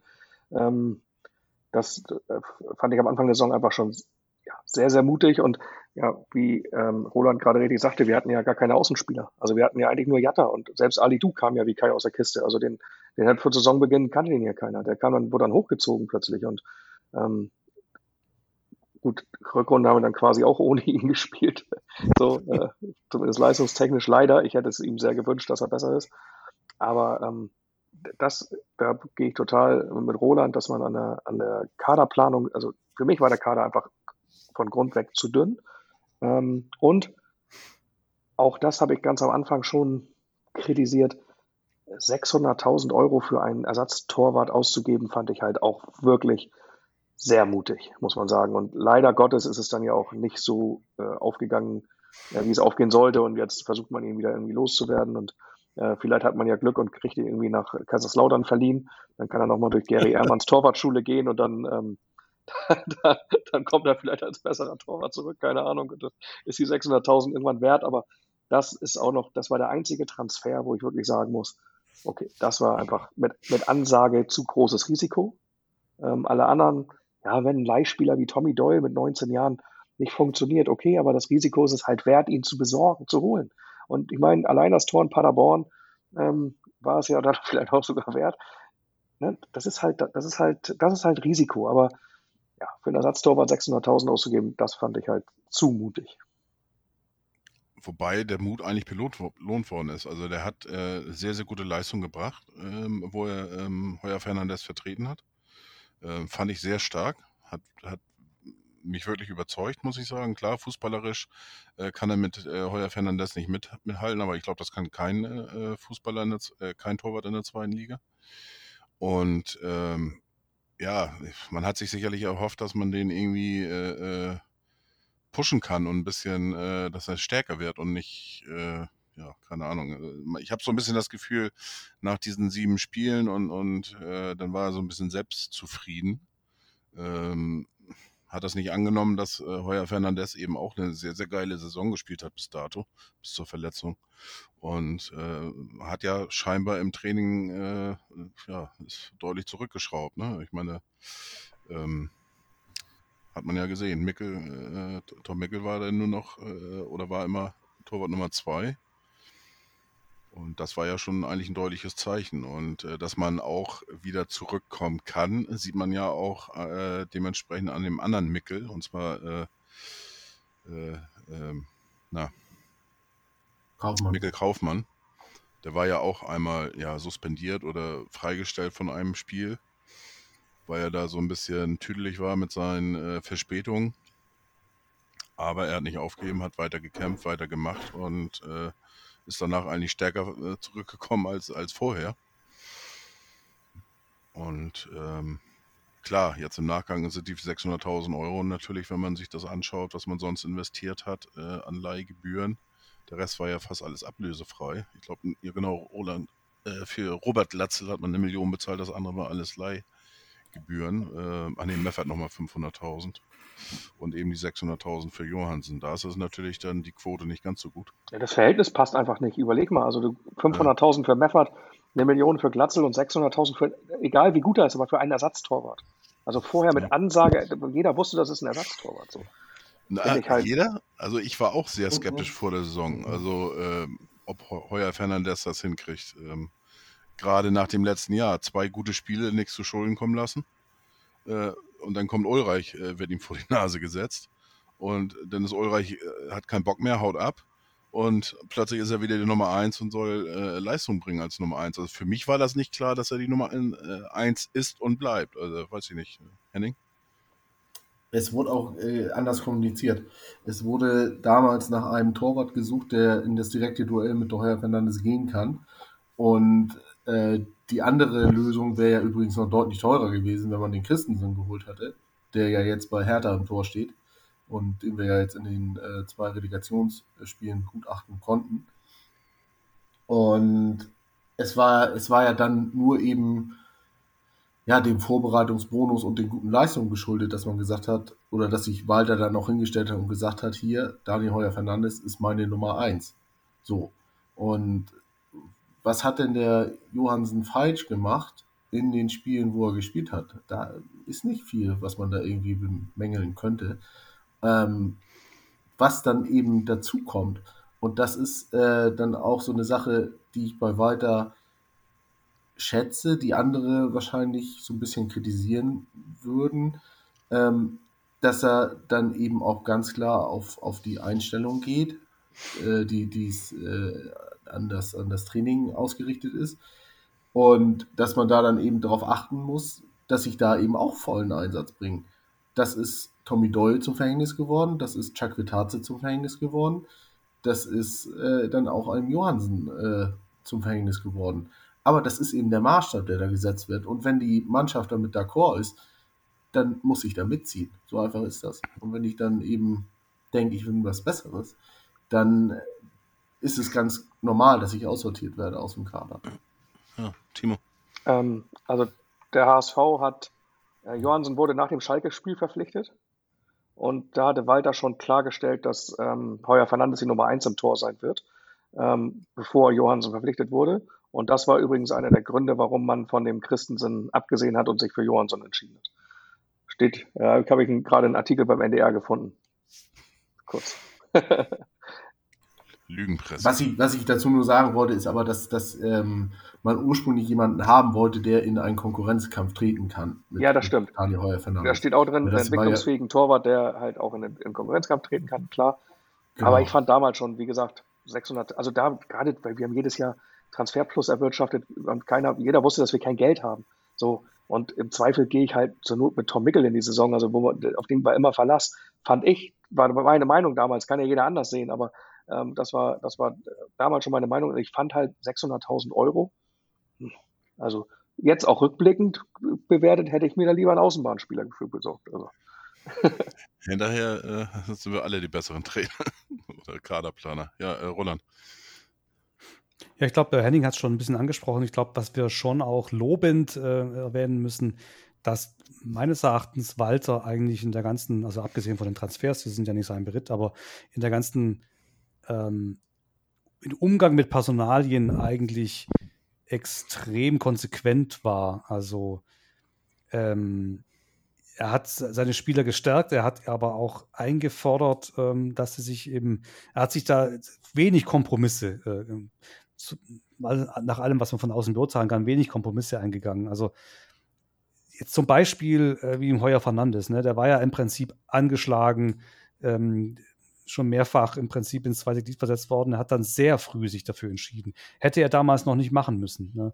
Aber nach den Eindrücken der Vorbereitung hat er den so gestärkt, dass er dann ja auch zu dem Leistungsträger geworden ist, der er dann eben in der Saison auch war.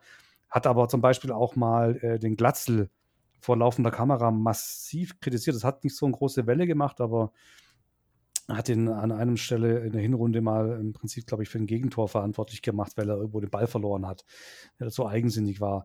Also er war, glaube ich, in den Personalentscheidungen, man hat sich selten gefragt, was soll das jetzt? Es war alles sehr konsequent und klar, äh, im, im, positiven wie im negativen. Ähm, und ein Beispiel auch der Umgang mit Kin Zombie. Also, dass der, obwohl wir auf der Position ähm, da schon Probleme hatten und also auf der 8 äh, im Endsport der Saison ähm, und äh, durch den Ausfall von, Ausfall von Suhonen und so weiter und Kittel musste links spielen, ähm, dann Rohr zu bringen, ja, statt Kinzombie, es zeigt halt, dass er mit dem Spieler abgeschlossen hat und so, so gestanden der sein mag und so wichtig vielleicht irgendwie in der Hierarchie noch. Er hat ihm einfach nicht mehr vertraut. Und ähm, ja, also das muss man, muss man erstmal ähm, so machen, so durchziehen, ohne die, den Respekt zu verlieren in der Mannschaft und so die Hierarchie. Und ich fand aber alles sehr konsequent und gut nachvollziehbar. Mhm. Und, und vielleicht auch ein kleines, kleines Geheimnis, warum, warum die Truppe dann wie auch so gut funktioniert hat, ähm, weil ein klarer Kurs da erkennbar war. Genau das, genau das wollte ich gerade sagen beim Reingrätschen. Ich glaube, dass er genau deswegen, ähm, dass das genau deswegen so gut funktioniert hat, weil er dadurch einfach glaubwürdig war in der Mannschaft. Jeder wusste, was ihn erwartet, wenn das und das passiert. Da gab es keine, da hat er nicht, er hat nicht bei dem das gemacht und bei dem anderen was anderes, sondern er hat, er hat einfach bei allen gleich gehandelt und er hat, und jeder wusste auch, dass eine Kritik an einem selber, wo du sagtest, er hat gerade mal Glatzel da irgendwie im Interview rasiert oder so.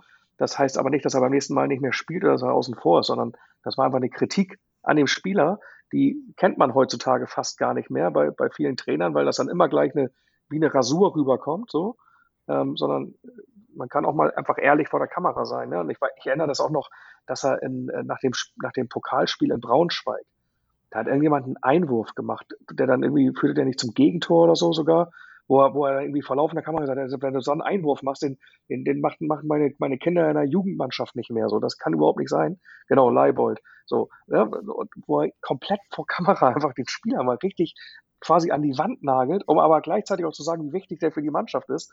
Und das ist natürlich das sowas, er setzt dann auch einen Lernprozess in Gang einfach. Ne? So, und äh, auch bei dem Spieler. Also ich meine, ich glaube, so ein Leibold, der macht nie wieder so einen Einwurf und, und, und wusste aber auch, dass es nicht böse gemeint ist in dem Moment, sondern dass es einfach eine sachliche Kritik, Kritik ist. Und, und das hat ihn, glaube ich, unfassbar glaubwürdig gemacht. Und das ist das, was so eine Mannschaft dann am Ende auch den Trainer folgen lässt. Was ich äh, in dem Zuge eigentlich auch bei Walter immer ganz gut fand, ähm, er hat ja auch seine Spieler in Schutz genommen, wenn die, sag ich mal, gerade von der Presse äh, dann mal äh, ordentlich angezählt worden sind. Äh, auf der anderen Seite ähm, hat er sie aber auch, äh, also die Presse versucht, wieder ein bisschen runterzukommen, äh, wenn die mal einen Spieler gleich wieder in den Himmel gelobt haben. Ähm, das fand ich eigentlich auch ähm, sehr angenehm immer. Und ähm, und ich glaube, das ist auch nicht einfach, das auf den Pressekonferenzen äh, zu schaffen. Gerade bei den Fragestellungen, die da dann doch äh, des Öfteren mal, wieder vorkommen. Ähm, das hat er aber eigentlich ganz gut gemanagt, finde ich. Also er kann beide Seiten. Ne? Er kann äh, die Leute in Schutz nehmen, aber auch eben dafür sorgen, dass die dann nicht gleich abheben, weil sie jetzt mal ein oder zwei gute Spiele gemacht haben. Ja, Henning. Ähm, ich würde ganz gerne nochmal zum, zum Ursprung unseres Themenblocks äh, hier zurückkommen. Und das war ja eigentlich bei den Transfers. Ich fand das ganz spannend. Ähm, kurz vor der Winterpause hat entweder die Mopo oder die vier Buchstaben so einen Artikel rausgebracht im Vergleich ähm, die Neuzugänge bei St. Pauli und die Neuzugänge bei uns. Und da war es so, na, der HSV hat so, so mittelmäßig abgeschlossen und bei St. Pauli waren, ich glaube, sieben von acht Volltreffer. So, so war das damals geschildert worden. Und ähm, das ist eben das, ähm, was wir auch lernen müssen, dass so eine Saison eben nicht nur ein halbes Jahr geht. Und das haben wir diese Saison ganz gut gesehen, dass eben Spieler sich auch nochmal weiterentwickeln können und dann auch als, als Volltreffer deklariert werden dürfen. Denn ähm, nehmen wir das Beispiel Glatze, die, die Hinrunde war auch nicht so doll. Ne? Also da, da müssen wir uns jetzt vormachen. Naja, also. Da, ja, was er an, an Riesenchancen liegen gelassen hat. Also da war in der Rückrunde schon deutlich souveräner unterwegs, äh, wenn er dann mal einen hundertprozentigen vor der Flinte hatte. Und ähm, das, das sind so, so Sachen, ähm, äh, da, da spielt natürlich die, die Hamburger äh, Pressewelt eine Rolle und wie sehr die Mannschaft das dann aufnehmen würde. Und äh, so ein Glatze mit 28 Jahren zerbricht daran nicht, aber andere jüngere Spieler wären dann vielleicht daran zerbrochen. Ähm, Wobei natürlich auch, äh, ich habe gerade nochmal geguckt, ich wollte jetzt nicht irgendwas raushauen, aber ähm, es war tatsächlich so, was ich in Erinnerung hatte. Da war es natürlich nach der Hinserie, nach 17 Spielen, äh, hatte der FC St. Pauli auch sieben Punkte Vorsprung und hat äh, wirklich eine äh, echt beeindruckende Hinrunde gespielt. Und haben dann ja in der Rückrunde dann, äh, äh, ja, so HSV-mäßig 2019, 2020 und 2021 abgeliefert. Also da gab es zur Hinserie wirklich gar nichts zu meckern beim FC St. Pauli. Das muss man Nee, ist ja auch richtig, aber ja. trotzdem äh, spielen wir ja trotzdem eine ganze Saison, ne? Und ja, absolut. Da hat man ja absolut. gesehen, dass sie dann doch nicht äh, ins Ziel gekommen sind. Absolut. Ähm, wollen wir noch bei den Transfers bleiben? Ähm, ja, eine Sache, klar. Dann möchte ich natürlich, wie Roland das auch schon angedeutet hat, äh, Mario Vuskovic äh, hervorheben. Der ist 19, der spielt aber so, als wenn er schon ja, zwölf Jahre Profifußball auf dem Buckel hätte. Ähm, ich meine, vielleicht hat er das auch in, in, in, Kroatien, das weiß ich nicht, wie früher da schon äh, ans Training rangeführt worden ist. Nee, aber Scherz beiseite, das ist schon herausragend und das höre ich auch immer von anderen ähm, äh, Fans, von anderen Vereinen, äh, was das für ein Riesenjuwel ist. Und wenn wir den halt weiter so entwickeln, dann wissen wir auch ganz genau, dass der nicht allzu lange in Hamburg bleiben wird. Mein, meine Perle ähm, ist ja Kroatin und äh, dementsprechend äh, telefoniert ich fast jeden Tag mit Kroatien unten. Und das ist in der Nähe von Split und die sind alle Hajduk-Fans. Und er kommt mhm. ja von Hajduk. Ne? Und äh, ich darf mir dann öfters mal so zwischendurch dann immer von, äh, von dem Mann ihrer Cousine dann anhören lassen, dass äh, der HSV viel zu wenig bezahlt hat für ihn. Also die ärgern sich da immer noch drüber und ähm, ja, ja weil die da ja auch, die haben ja auch den Fehler gemacht und nicht weiter auf ihn gesetzt. Er war dann ja raus aus der ersten Mannschaft. Und äh, das sind ja genau die Transfers, die du machen musst, wenn da unverhofft so eine Tür aufgeht.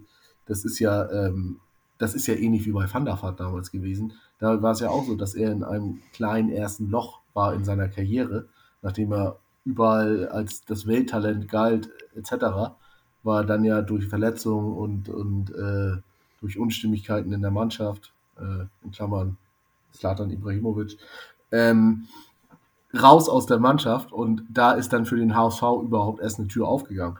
Und solche Transfers, die kann man gar nicht hoch genug hängen, denn ähm, das sind eigentlich Spieler, die würden sonst niemals zum HSV wechseln.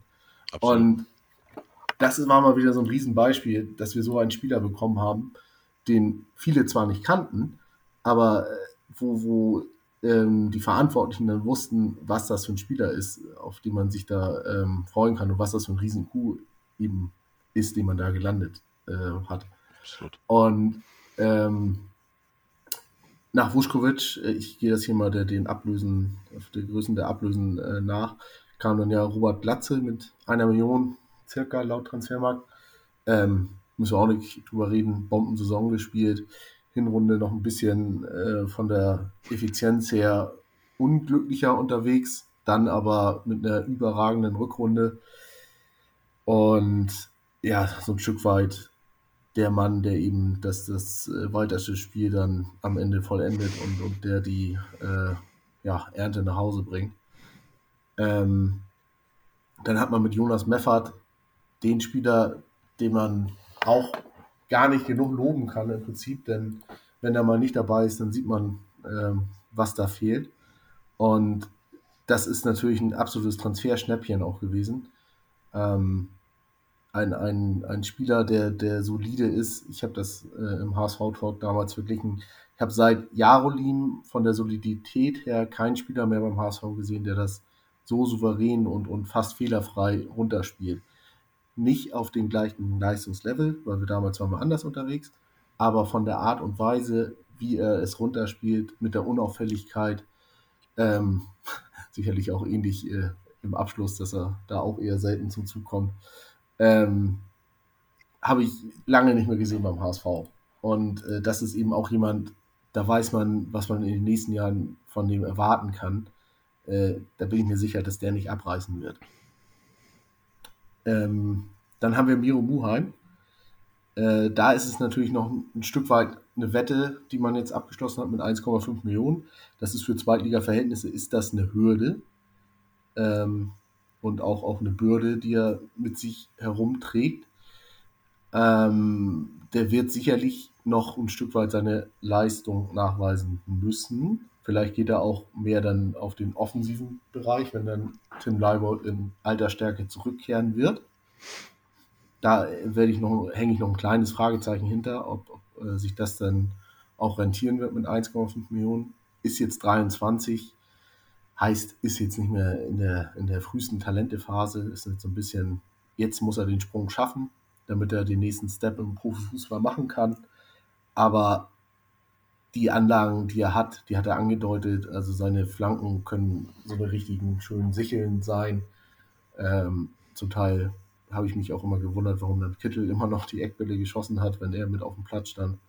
Ja, da war es ja eigentlich fast egal, wer die Ecken macht. Wenn du kurze Ecken triffst, dann kann er so auch eine Heuer das machen oder, oder, das ist oder für sich. oder wie auch immer. Ne? Also. Aber wenn man dann mal gesehen hat, auch Freischüsse von ihm aus den Halbfelden, aus dem, aus dem Halbfeld, äh, die haben mal eine ganz andere Schärfe und äh, eine ganz andere Gefahr, die sie noch mit sich bringen können. Ähm, und wenn wir noch bei den letzten beiden Volltreffern bleiben wollen, dann haben wir einmal noch äh, Ludovic Reis, 21, absolut risikofreier Transfer, ähm, mit dem man aber sowas von alles richtig gemacht hat am Anfang fehlte ihm noch so ein bisschen die Puste und äh, da hat er sich auch ein bisschen, ja, hat er ein bisschen overpaced, aber äh, auch im, im, Laufe der Saison konnte er sich das einteilen und dann auch über die volle Distanz gehen. Ähm, auch der, wenn der jetzt noch ein, zwei Schritte nach vorne macht, dann wird das auch ein Spieler sein, den wir, glaube ich, nicht allzu lange in Hamburg äh, sehen werden. Denn die Veranlagung plus die Nationalität, ähm, was ja auch im Profifußball immer noch eine Rolle spielt, ähm, werden da schnell andere Preisschilder ähm, in die ja, Notizbücher kommen lassen und da bin ich mir sicher, dass der HSV dann irgendwann sagen wird, okay, die müssen wir ziehen lassen, das ist einfach so. Und der letzte, den wir auch schon angesprochen haben, ist dann eben noch äh, Sebastian Schonlau als absoluten Volltreffer. Ähm, den wollte ja auch der ein oder andere Bundesligist schon vor der Saison haben. Ähm, hat das Kapitänsamt vollends ausgefüllt von Anfang an und äh, war dann ja auch die richtige Entscheidung, ihn zum Kapitän zu machen. Ähm, bildet mit Vuskovic ein super Duo, hat davor mit David auch schon äh, äh, kaum was anbrennen lassen. Und das sind wirklich die Volltreffer gewesen. So, und jetzt, äh, die anderen können jetzt die nicht so guten Transfers machen. ja, sind wir ja eigentlich auch schon, schon durchgegangen hier mit, mit Ja. äh, Kaufmann, mit, mit äh, äh, Tommy Doyle, Jacques Vedaze. Äh, Das hatte Roland ja auch schon äh, sehr gut rübergebracht. Und ähm, ja, man muss eigentlich nicht, nicht viel ändern in, in meinen Augen zur neuen Saison. Ähm, äh, Timo hat jetzt äh, zur fünften Saison ähm, wurde jetzt, hat er endlich mal jetzt oder kriegt er seinen Willen, weil er möchte das ja oder findet das immer ganz gut, wenn man von klipp und klar sagt, man will äh, aufsteigen. Und ähm, ich glaube, das hattest du auch, ich glaube auch schon in der ersten Bundesliga, äh, äh, warst du immer so ein Fan von klaren, deutlichen Zielen, äh, die man sich setzt. Ja. Und ähm, darauf läuft es ja alles hinaus. Aber ähm, ja, was muss denn äh, passieren, damit wir noch einen Platz nach oben, mindestens einen Platz nach oben gehen? Also Außer jetzt diese Pausch, äh, Pauschale natürlich, was wir alle wissen, äh, Außenposition. Also vom Kader her könnte ich gleich zu kommen. Ich finde, jetzt, jetzt wird es uns auch keiner mehr abnehmen, wenn wir sagen würden, nur oh, Platz 4 oder 5 wäre die Saison cool. Also ich meine ehrlich, die beiden Großen sind direkt wieder weg aus der Liga, Bremen und Schalke, die, die, die einfach einen riesen Wettbewerbsvorteil hatten, weil sie einfach ähm, ja, trotz aller finanziellen Schwierigkeiten an der Weser oder in Gelsenkirchen trotzdem noch ganz andere Möglichkeiten hatten und auch einen ganz anderen Kader hatten als, als, als alle anderen Zweitligisten. Ähm, uns würde es, keine Ahnung, könnte, könnte auch äh, die Welt in Hamburg einstürzen, würde uns keiner mehr abnehmen, wenn wir sagen würden, wir sehen hier, keine Ahnung, Fürth und Heidenheim und ähm, Kaiserslautern vor uns in der Saison. Also das, diese Saison bist du der haushohe Favorit, ob du es sein willst oder nicht. Das ist automatisch so. Was passieren muss im Kader? Ich glaube, wir müssen die Außenposition deutlich verstärken. Ich glaube, defensiv sind wir schon ziemlich gut aufgestellt, eigentlich. Also vielleicht noch ein Rechtsverteidiger, ähm, weil ähm, ein Wagnermann einfach ähm, zu verletzungsanfällig ist in meinen Augen. Qualitativ ist er für mich unangefochten unser Rechtsverteidiger Nummer eins, aber ich, ähm, ich glaube, er ist einfach zu verletzungsanfällig und Mo Haya, den sehe ich tatsächlich eher irgendwo im, im Zentrum vor der Abwehr, vielleicht als Innenverteidiger Backup oder aber auch im Mittelfeld auf den Halbpositionen. Aber ich sehe ihn eigentlich nicht als Rechtsverteidiger. Das war, das war eine Notlösung in meinen Augen. Also Rechtsverteidiger, Backup für Wagnermann würde ich sehen. Und du brauchst vorne zwei äh, Flügel. Jetzt haben wir mit dem Bilbia oder wie heißt er, Biblia, ich weiß nicht genau, äh, haben wir ja schon den ersten Flügelspieler. Ähm, Jatta, ich, keine Ahnung, ich lasse auf den eigentlich nichts kommen. Die Diskussionen sind ja immer sehr, sehr wild rund um Bakary Jatta. Ich finde, ein Spieler, der sich ähm, mit jeder Faser seines Körpers voll mit dem HSV identifiziert und der in jedem Spiel immer mindestens 100 Prozent gibt und darunter nichts, dem kann ich einfach nichts vorwerfen, auch nicht, wenn von zehn Flanken neun wild gestreut über den Platz fliegen. So. Also das ist natürlich immer eine Wette, wenn der eine Flanke schlägt. Das ist immer, immer ein bisschen Lotterie. Aber ähm, auf den kann ich nichts kommen lassen. Aber der ist vielleicht auch als Backup gut. Von daher würde ich irgendwie, keine Ahnung, ich, ich würde noch einen weiteren Flügelstürmer ähm, besorgen und ich finde, du brauchst auch noch jemanden, ähm, der einfach A als zweite Spitze funktionieren würde und B auch, ähm, wenn du nur mit einer Spitze spielst, ein, ein Robert Latzel auch ersetzen kann, falls er sich mal verletzt. Weil, also stellen wir uns mal vor, der hätte sich irgendwie am 20. Spieltag mal irgendwie eine Zerrung geholt für drei, vier Spieltage. Also das wäre ja eine Katastrophe gewesen, weil wer sollte denn bei uns Tore schießen vorne im Zentrum? Und da musst du dich noch ein bisschen breiter aufstellen. Ähm, Im Sturm, ich glaube, in der Spitze zu verstärken, ist, ist auf der neuen wirklich schwierig, aber da musst du dich zumindest in der Breite verstärken. Und ich finde, auf den Flügeln musst du dich ähm, in der Spitze verstärken. Und ich finde auch im Mittelfeldzentrum jemand, der beim Kittel vielleicht dafür sorgt, dass der einfach seine Leistungsspannung auch mal über, auch mal in den wichtigen Spielen hält. Ähm, ansonsten ist der natürlich, ich weiß nicht, was hat der, 25 Scorerpunkte oder so, die Saison ist natürlich auch überragend, äh, grundsätzlich. Allerdings, wenn du dann in, in, den Relegationsspielen so gar nicht sichtbar bist und, und, und, der hat ja auch die Anlagen aus der zweiten Reihe zu schießen und da gar nichts kommt, dann schade ist auch nichts, wenn du da jemanden hast, den du mal reinbringen kannst, der ihn dann ersetzt. So finde ich. Das sind so die Punkte, wo ich ansetzen würde. Wobei, das fand ich ganz interessant, weil äh, Wagnermann glaube ich nicht, dass er bleibt. Äh, ich glaube, okay, ich bin jetzt von Stand jetzt ausgegangen, ja, tatsächlich. Ja. Also, es gibt viele, wo, wo man es nicht weiß. Ne? Also, meine Tochter ist totaler Vuskovic-Fan und will unbedingt ein Trikot und ich habe gesagt, vor dem 1.9. kaufe ich da gar nichts. So. ne? Wer weiß, was ist da Ist verlängert passiert. worden. Ich glaube, musst du jetzt bis zum 2. warten. Ja, genau, das kann sein. Um einen Tag, einen Tag verlängert. Ja, stimmt, bis, bis einschließlich 1.9. kannst du jetzt transferieren. Aber genau das ist der Punkt. Du weißt halt nicht, was passiert ist. Und wenn jetzt jemand kommt und und Vuskovic tatsächlich irgendwie in, in, vielleicht in den erweiterten WM-Kader rücken wird, äh, was ja der Verband, ich, mal ausgeschlossen hat, weil die nur Erstligisten aufnehmen wollten. Aber wenn er trotzdem auf, äh, einge, eingebunden wird, da, dann, dann wird es auch Interessenten geben, die eine Summe bieten, die wir wahrscheinlich nicht ablösen, ablehnen können. Und, und deswegen bin ich einfach vom Stand jetzt ausgegangen. Und wenn natürlich jemand wie Wagnermann uns verlässt, dann brauchen wir erst recht noch einen wichtigeren Rechtsverteidiger. Du hast gerade ein, äh, bevor das vergesse ich mir nicht wieder, das muss ich mir nicht gleich fragen, Timo, äh, und dann ist Roland auch gleich dran. Ähm, kannst du schon was sagen, wann die neuen Trikots kommen? Also ich hoffe, dass sie vor dem ersten Spieltag da sind. Mehr weiß ich tatsächlich auch nicht. Also keine okay, Ahnung. Hast, hast diesmal noch keine Einladung, Einladung bekommen oder sowas? Äh, nee, letztes Jahr wurde ich ja tatsächlich wurde ich ja tatsächlich ähm, gefragt zur Präsentation und dann durfte ich das ja auch schon deutlich früher sehen. Tatsächlich ja. ähm, gab es ja dann diese, diese, diese Kampagne mit den neuen Trikots. Ähm, und das war sehr, sehr spannend, aber auch, auch selbst als ich noch äh, das Amt beim HSV hatte, auch da wusste ich nie, wann das kommt. Das haben die nie. Das erzählen die halt niemandem. Da, da ist ein ganz enger Personenkreis, die das tatsächlich wissen. Ähm, auch als, als wir diese Kampagne gemacht haben, letztes Jahr, wo, wurde auch, uns auch nicht gesagt, wann das Trikot kommt, sondern nur, dass es dann irgendwann kommt. Wir hm. durften es natürlich, also wir haben es ja dann auch geschenkt bekommen, aber wir haben es dann erst gekriegt, als es auch auf dem Markt war. Also wir haben, durften es angucken, mussten es wieder abgeben und so, also keine Ahnung, kann ich dir nicht sagen. Okay, also hast du ich noch weiß keinen Dreh noch, gehabt oder so? Nee, nee, das ist auch, die nehmen auch jedes Jahr andere Leute und das ist auch gut so.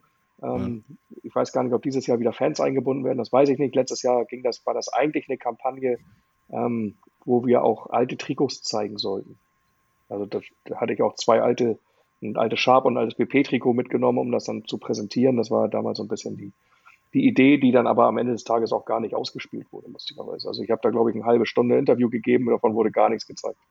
tatsächlich. Also auch da ne, ist, ist, das auch immer sehr, sehr spannend. Aber das ist vielleicht etwas fürs, fürs Off später. Ja, alles klar. Aber ist es nicht auch so, dass es vielleicht vertraglich gar nicht vor dem 30.06. möglich ist? Ja, da gehe ich von aus. Mit dem Trikot? Ja, weil, weil so lange läuft doch der, der Ach so, mit dem, mit wegen dem Sponsor. Ja gut, ja. das ist am Ende des Tages, glaube ich, eine Frage, die man mit dem, mit dem Sponsor klären kann. So, also wo man sagen kann, du, wir würden das vorher schon gerne präsentieren. Weiß ich nicht, ob das jetzt, ob das jetzt jemand ablehnen würde, aber andere Vereine ähm, spielen ja auch schon gerne das letzte Spiel mit dem neuen Trikot, solange der Sponsor noch nicht geändert ist. Also das mit dem Sponsor ist natürlich eine Hürde, gebe ich dir recht.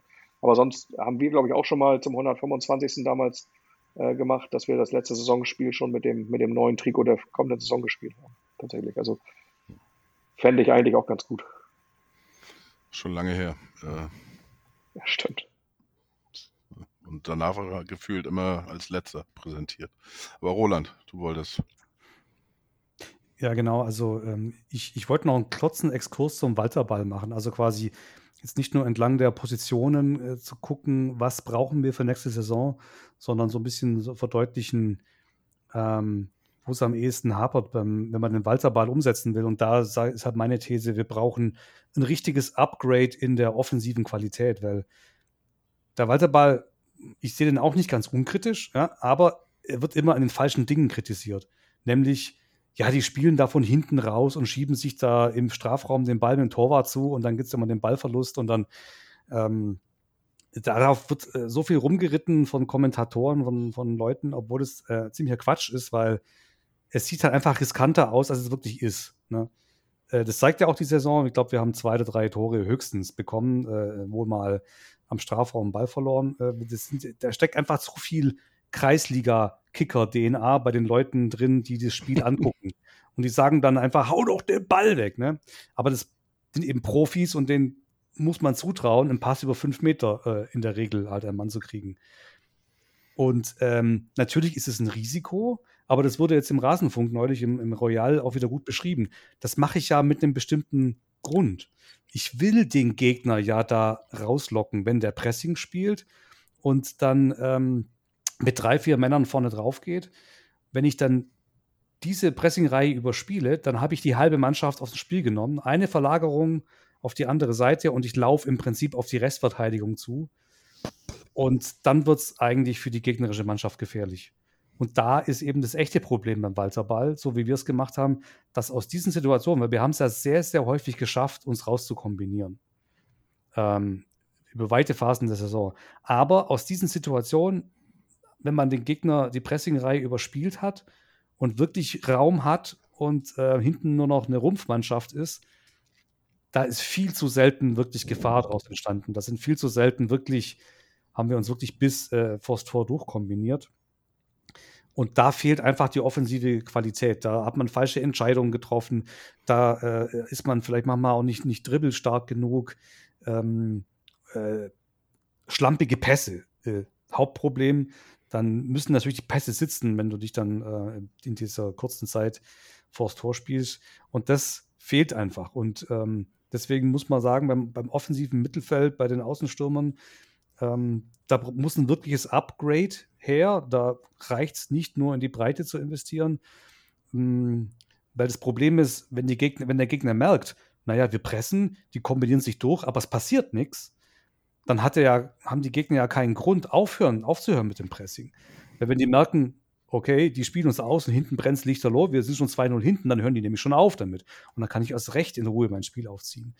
Und deswegen, ähm, ich stehe allem zu, was, was Timo gesagt hat, ähm, brauchen wir drei, vier äh, Offensivspieler mindestens, ähm, die uns auf ein anderes Level da heben. Und da ist Jatta, ähm, ich lasse nichts auf Jatta kommen, der war oft unsere beste Waffe im Offensivspiel. Wenn alle anderen nichts gebracht haben, ging über Jatta immer was.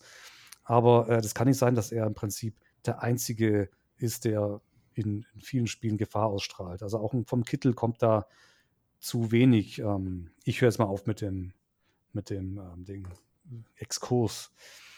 Aber ja. das äh, war mir wichtig. Nö, absolut. Henning. Wir hatten ja vorhin den Punkt schon mal kurz angesprochen, ähm, dass der Kader für die Außen eigentlich überhaupt nicht zusammengestellt wurde. Weil wir ja auch, äh, wenn wir in die unsere erste Runde zurückblicken, alle davon ausgegangen sind, dass wir ein festes Zwei-Spitzen-System sehen werden, weil das ja eigentlich das weiterste System so gesehen ist.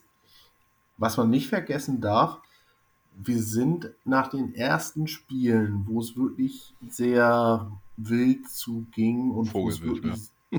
sehr risikoreich auch zuging, sind wir so ein bisschen von dem Kurs abgewichen und haben das alles ein bisschen auf solidere Beine gestellt. Haben wir auch alles analysiert in der äh, Halbserien-Diskussionsrunde. Äh, Jetzt ist es so, dass wir überhaupt erstmal Flügelspieler benötigen, weil ja Ali Du weg ist, Winsheimer als verkappter Flügelspieler, die er ja Rolle, die er nun mal hauptsächlich bei uns ausgefüllt hat, was ihn sicherlich nicht gut tat, ähm, auch seiner Gesamtreputation nicht gut tat, aber äh, die er nun mal bei uns gespielt hat, die äh, Flügelrolle.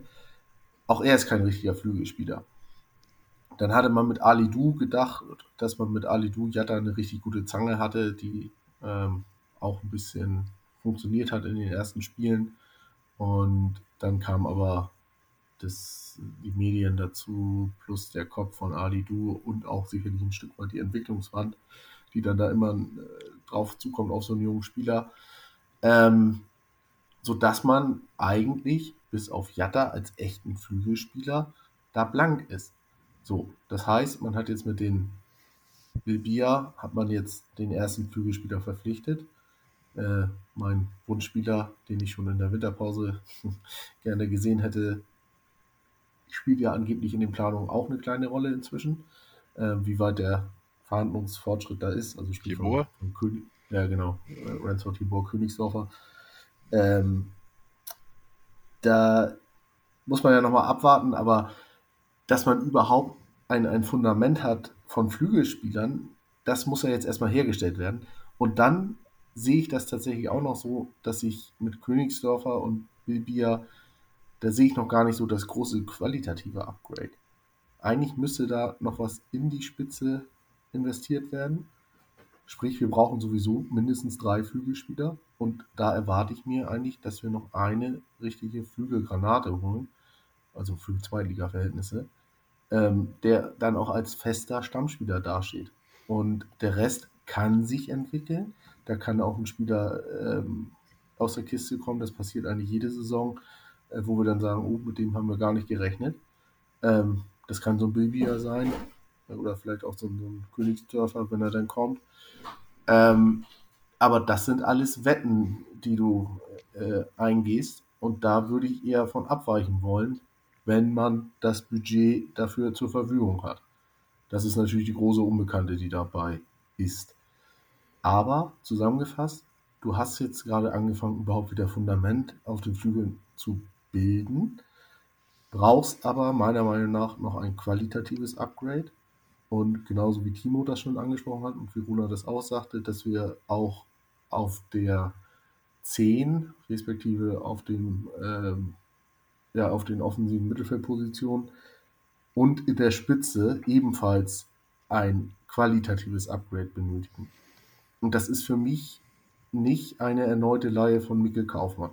So viel steht fest.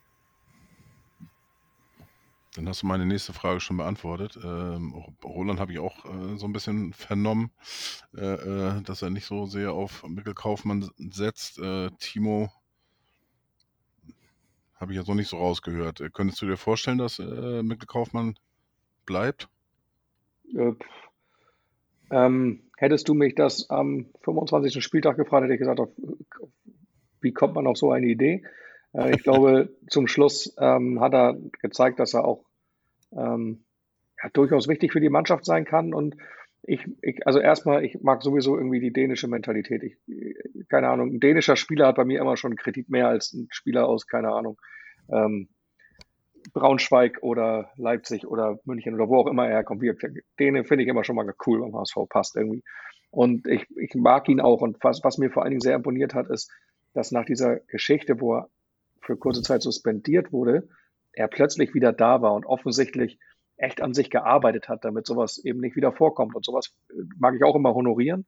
Und ähm, wenn die Konditionen stimmen und, und er nicht zu teuer ist, ja, warum nicht als Backup? So, warum nicht? Aber ich glaube, das reicht halt nicht. Also ich glaube, ob es ein Robin Meissner ist, der wieder zündet, keine Ahnung, weiß ich auch nicht. Ähm, aber ich glaube, du brauchst auch noch jemanden, der wirklich, ich sag mal, nicht an die Qualitäten von Robert Latzel rankommt, weil das wird echt brutal schwierig. Aber, aber alle Mannschaften, die in den letzten Jahren auf, aufgestiegen sind, haben auch irgendwie zwei Leute gehabt, die locker zweistellig treffen und entspannt zweistellig Richtung 20 Tore gehen. So. Ja, ne? also zwar eigentlich zwei Stürmer, die zusammen auf 35 bis 40 Tore kommen, die braucht man schon, wenn man aufsteigen will. Und das haben wir die letzten Jahre nicht gehabt und haben wir dieses Jahr auch nicht. Und haben wir hoffentlich im kommenden Jahr. Du brauchst halt einfach, wenn, wenn Robert Glatze wieder 15 bis, bis 25 Tore macht, dann brauchst du trotzdem noch einen, der gut für weitere 15 Tore ist. Okay, ähm, ein Außenspieler kriegen wir auch noch wieder mit Opoku. Ähm, gucken, ob der gut ist. Ne? Also ich finde es richtig, dass man, dass man ihn mit in die Vorbereitung nimmt vielleicht und, und schaut. Also und dann kann man gucken, vielleicht ist das ja auch, ist das ja auch einer, auf den man zählen kann. Die, die Scorer sind ja, waren ja ganz, klang ja ganz okay, aber ich muss ehrlich sein, dass ich ihn nie habe spielen sehen in der dritten Liga und ihn nicht beurteilen kann, ob er jetzt uns weiterhelfen kann oder nicht. Also von den, den ja, weiß ich nicht, äh, von der jüngeren Generation, glaube ich jetzt einfach mal, äh, die bei HSV meine Frau da in diesem Discord-Channel, ich weiß nicht, ob ihr den auch kennt, äh, da unterwegs mhm. sind. Also die, die haben das scheinbar häufiger mal geguckt, äh, Osnabrück, und die waren eigentlich ganz angetan davon. Und äh, wenn man so die Leistungs, äh, ja, die einfachen Leistungsdaten sieht, äh, war das wohl nicht so verkehrt. Und äh, aber also, ihr habt den nicht so wirklich auf dem Zettel, oder? Ne, ich nicht. Also, äh, wie gesagt, ich, ich, ich kenne ihn nicht und ich, er hat mich in Rostock, also ich, das heißt, ich kenne ihn nicht. Also ich habe ich hab halt sehr, sehr wenig Spiele gesehen, in denen er beteiligt war einfach und deswegen kann ich ihn halt null beurteilen. Aber ich glaube, wenn, also ich, ich glaube, dass, dass der HSV das beurteilen kann. Die werden ihre Scouts haben, die ihn öfter beobachtet haben, davon bin ich fest überzeugt. Und ähm, ich glaube, wenn der wirklich, wenn Opoku wirklich eine, eine Option wäre, dann hätte man das auch schon bekannt geben können. Ja, er kommt ja zurück, das ist ja nur mal Fakt, äh, genauso wie äh, äh ja, erstmal, also Am Amici oder wie man ihn ausspricht, ähm, das äh, Wunderkind von Arsenal in London, äh, was äh, ja, seine Leistung auch noch nicht so richtig zeigen konnte. Jetzt in, in äh, Cardiff war er, glaube ich, ne? In, in, in England äh, hat er sich dann ja auch gleich, ein Mittelfußbruch, glaube ich, war das äh, zugezogen, hat, kam da jetzt aber auch nicht so richtig zum Tritt. Kommt zurück, Meißner kommt zurück, acht Spiele, ein Tor. Ähm, auch jetzt nicht gerade so eine mega Empfehlung aus Rostock zurück. Äh, ja, das ja. sind aber die vier Leihspieler. Und Ogechika Heil kommt noch zurück, glaube ich. Ne? Ah ja, genau. Ja, und von denen fand ich zum Beispiel, als er bei uns war, fand ich den gar nicht so schlecht. Also der hat immer, ähm, hat er nicht auch im Pokalspiel gespielt? Das war, ne? Der in Braunschweig eingewechselt wurde. War das denn? War das nicht? Oh, das kann sein, aber ich habe ich hab Oder war das mal so ein Testspiel irgendwo, wo man, wo plötzlich alle sagen, oh, wo kommt der denn her? Der hat auch so eine geile Frisur. Äh, daran, daran, deswegen erinnere ich mich, glaube ich. Und den fand ich eigentlich total gut, weil der einfach auch brutales Tempo mitgemacht hat. Irgendwie. Also der, der hat mich so ein bisschen, bisschen an, an die Generation äh, Marcos und so weiter erinnert. Unter Zinnbauer, äh, wo äh, Zinnbauer damals so fünf Spieler mitgebracht Mhm. hatten und alle auch, oh Gott, wo kommen die denn her? Sind ja gute Leute. Äh, Im Endeffekt hast du aber keinen wieder gesehen davon. Und äh, da hat mich Heil dran erinnert. Und ähm, ja, keine Ahnung. Also meinetwegen können die alle wiederkommen, ihre Chance kriegen und alle sie nutzen, habe ich nichts gegen. Aber äh, bei Heil habe ich so meine Zweifel, Amici habe ich auch meine Zweifel. Äh, Meißner, ähm, er war schon unter Walter da. Ist ja jetzt Mhm. erst äh, nach, nach einem halben Jahr gewechselt, äh, obwohl wir eigentlich da ja auch schon äh, ein Problem hatten auf der Position. Ähm, Ja, das war tatsächlich so ein Wechsel, auch den ich wirklich nicht verstanden habe. Ja, aber wenn Also- er nämlich nicht zum, zum Spielen kommt und überhaupt gar keine Rolle spielt, Klar, aber, die, aber auch jetzt muss man sich ja mal die Frage stellen, was wäre denn gewesen, wenn sich Glatzel verletzt hätte? Wer hätte denn da gespielt? Mikkel Ja. Kaufmann, okay, ja, gut, aber boah, und danach? Und wenn der sich verletzt? Hättest du keinen mehr gehabt, den du auf die Neuen stellst? Niemand. dann hätte man Horst noch, äh, Horst? Rubisch reaktivieren Ja, müssen. den hätte man reaktivieren müssen. Aber und, und dann muss ich auch sagen, und das habe ich, da muss ich auch mal eine Kritik an Tim Walter üben. Er hat ja Meißner ab und zu spielen lassen, aber auf dem Flügel. Und ist das wirklich ein Flügelspieler? Keine Ahnung. Ich fand ihn als zweite Spitze, als er da die drei Spiele unter Rubesch gemacht hat, fand ich ihn sensationell gut. Ähm, wirklich technisch gut, hat im Strafraum äh, wirklich auch mal jemanden ausgespielt, hat Tore geschossen, hat Vorlagen gegeben. Fand ich richtig stark und dass der so komplett abgemeldet war, hat mir, also fand ich schade einfach. Ich denke auch, dass der kleine Kader, ähm, da hatten wir schon auch viel Glück, dass so Säulen oder Achsen oder was auch immer wie äh, Glatzel und Meffert ähm, dann auch nie ausgefallen sind, ne, wo man sich jetzt nicht genau erschließen könnte, wer dann da spielen soll in der ähnlichen Qualität. Wobei wir natürlich auch zwei große Ausfälle hatten, ne? darf man auch nicht vergessen, mit Wagnermann, äh, äh, der, wo alle dachten, er kommt nach drei Wochen wieder und äh, alle drei Wochen hieß es, er kommt in drei Wochen wieder so ungefähr und nachher war es ein, äh, über ein halbes Jahr. Also ähm, und natürlich Leibold. Äh, das sind natürlich auch äh, zwei Granaten, sage ich jetzt mal so, ähm, wo man das auch geschafft hat. Ne? Also ähm, es ist nicht so, dass wir keine Verletzungen hatten. Also die beiden fand ich schon ziemlich äh, ja, große in der Def- Verletzungen, muss ich sagen. In der Defensive waren wir auch eigentlich von Anfang an sehr gut und breit aufgestellt. Also muss man ja mal sagen, ich meine, wir, Jonas David, was, was hat der für eine geile, geile das erste Saisondrittel gespielt und als der verletzt war, hat man es plötzlich gar nicht gemerkt. Und dann hat, konnte man auch sagen, okay, wenn sich jetzt ein Vuskovic oder ein Schonlau verletzt, dann setzen wir halt einen Jonas David ein. Da hat mich noch so ein bisschen gewundert, warum wir den zum Beispiel, als Meffert gesperrt war, ähm, nicht auf die Sechs gestellt haben, weil ich glaube, da ist, äh, ist so jemand auch viel wert und kann sehr, sehr gut spielen. Ne? Also gerade Innenverteidiger sind ja auch bekannt dafür, dass sie auf der Sechs eben auch immer sehr oft gut funktionieren. Aber das ist ein anderes Thema. Aber in der Defensive hatten wir auch eigentlich kein Thema. Also da haben wir eher ein Überangebot ja sogar am Ende des Tages gehabt. Offensiv waren wir aber bei der Kader, fand ich, viel, viel zu dünn. Und wenn du dann noch bereit bist, einen Stürmer abzugeben, ist das halt immer schon, ist auch eine Aussage, ist auch, ist auch ein Statement dann irgendwie, ne? So, leider. Was, was glaubt ihr denn, äh, wer den Verein noch verlassen wird? Also wenn ich raten müsste, würde ich sagen Wagnermann und da würde ich auch, also für ihn ist, glaube ich, einfach auch Zeit. Also ich bin kein großer Freund von Wagnermann, kann ich mal so ganz äh, provokant hier sagen. Ähm, er hat super Anlagen, vor allem körperlich, aber zeigt die einfach meines Erachtens viel zu selten.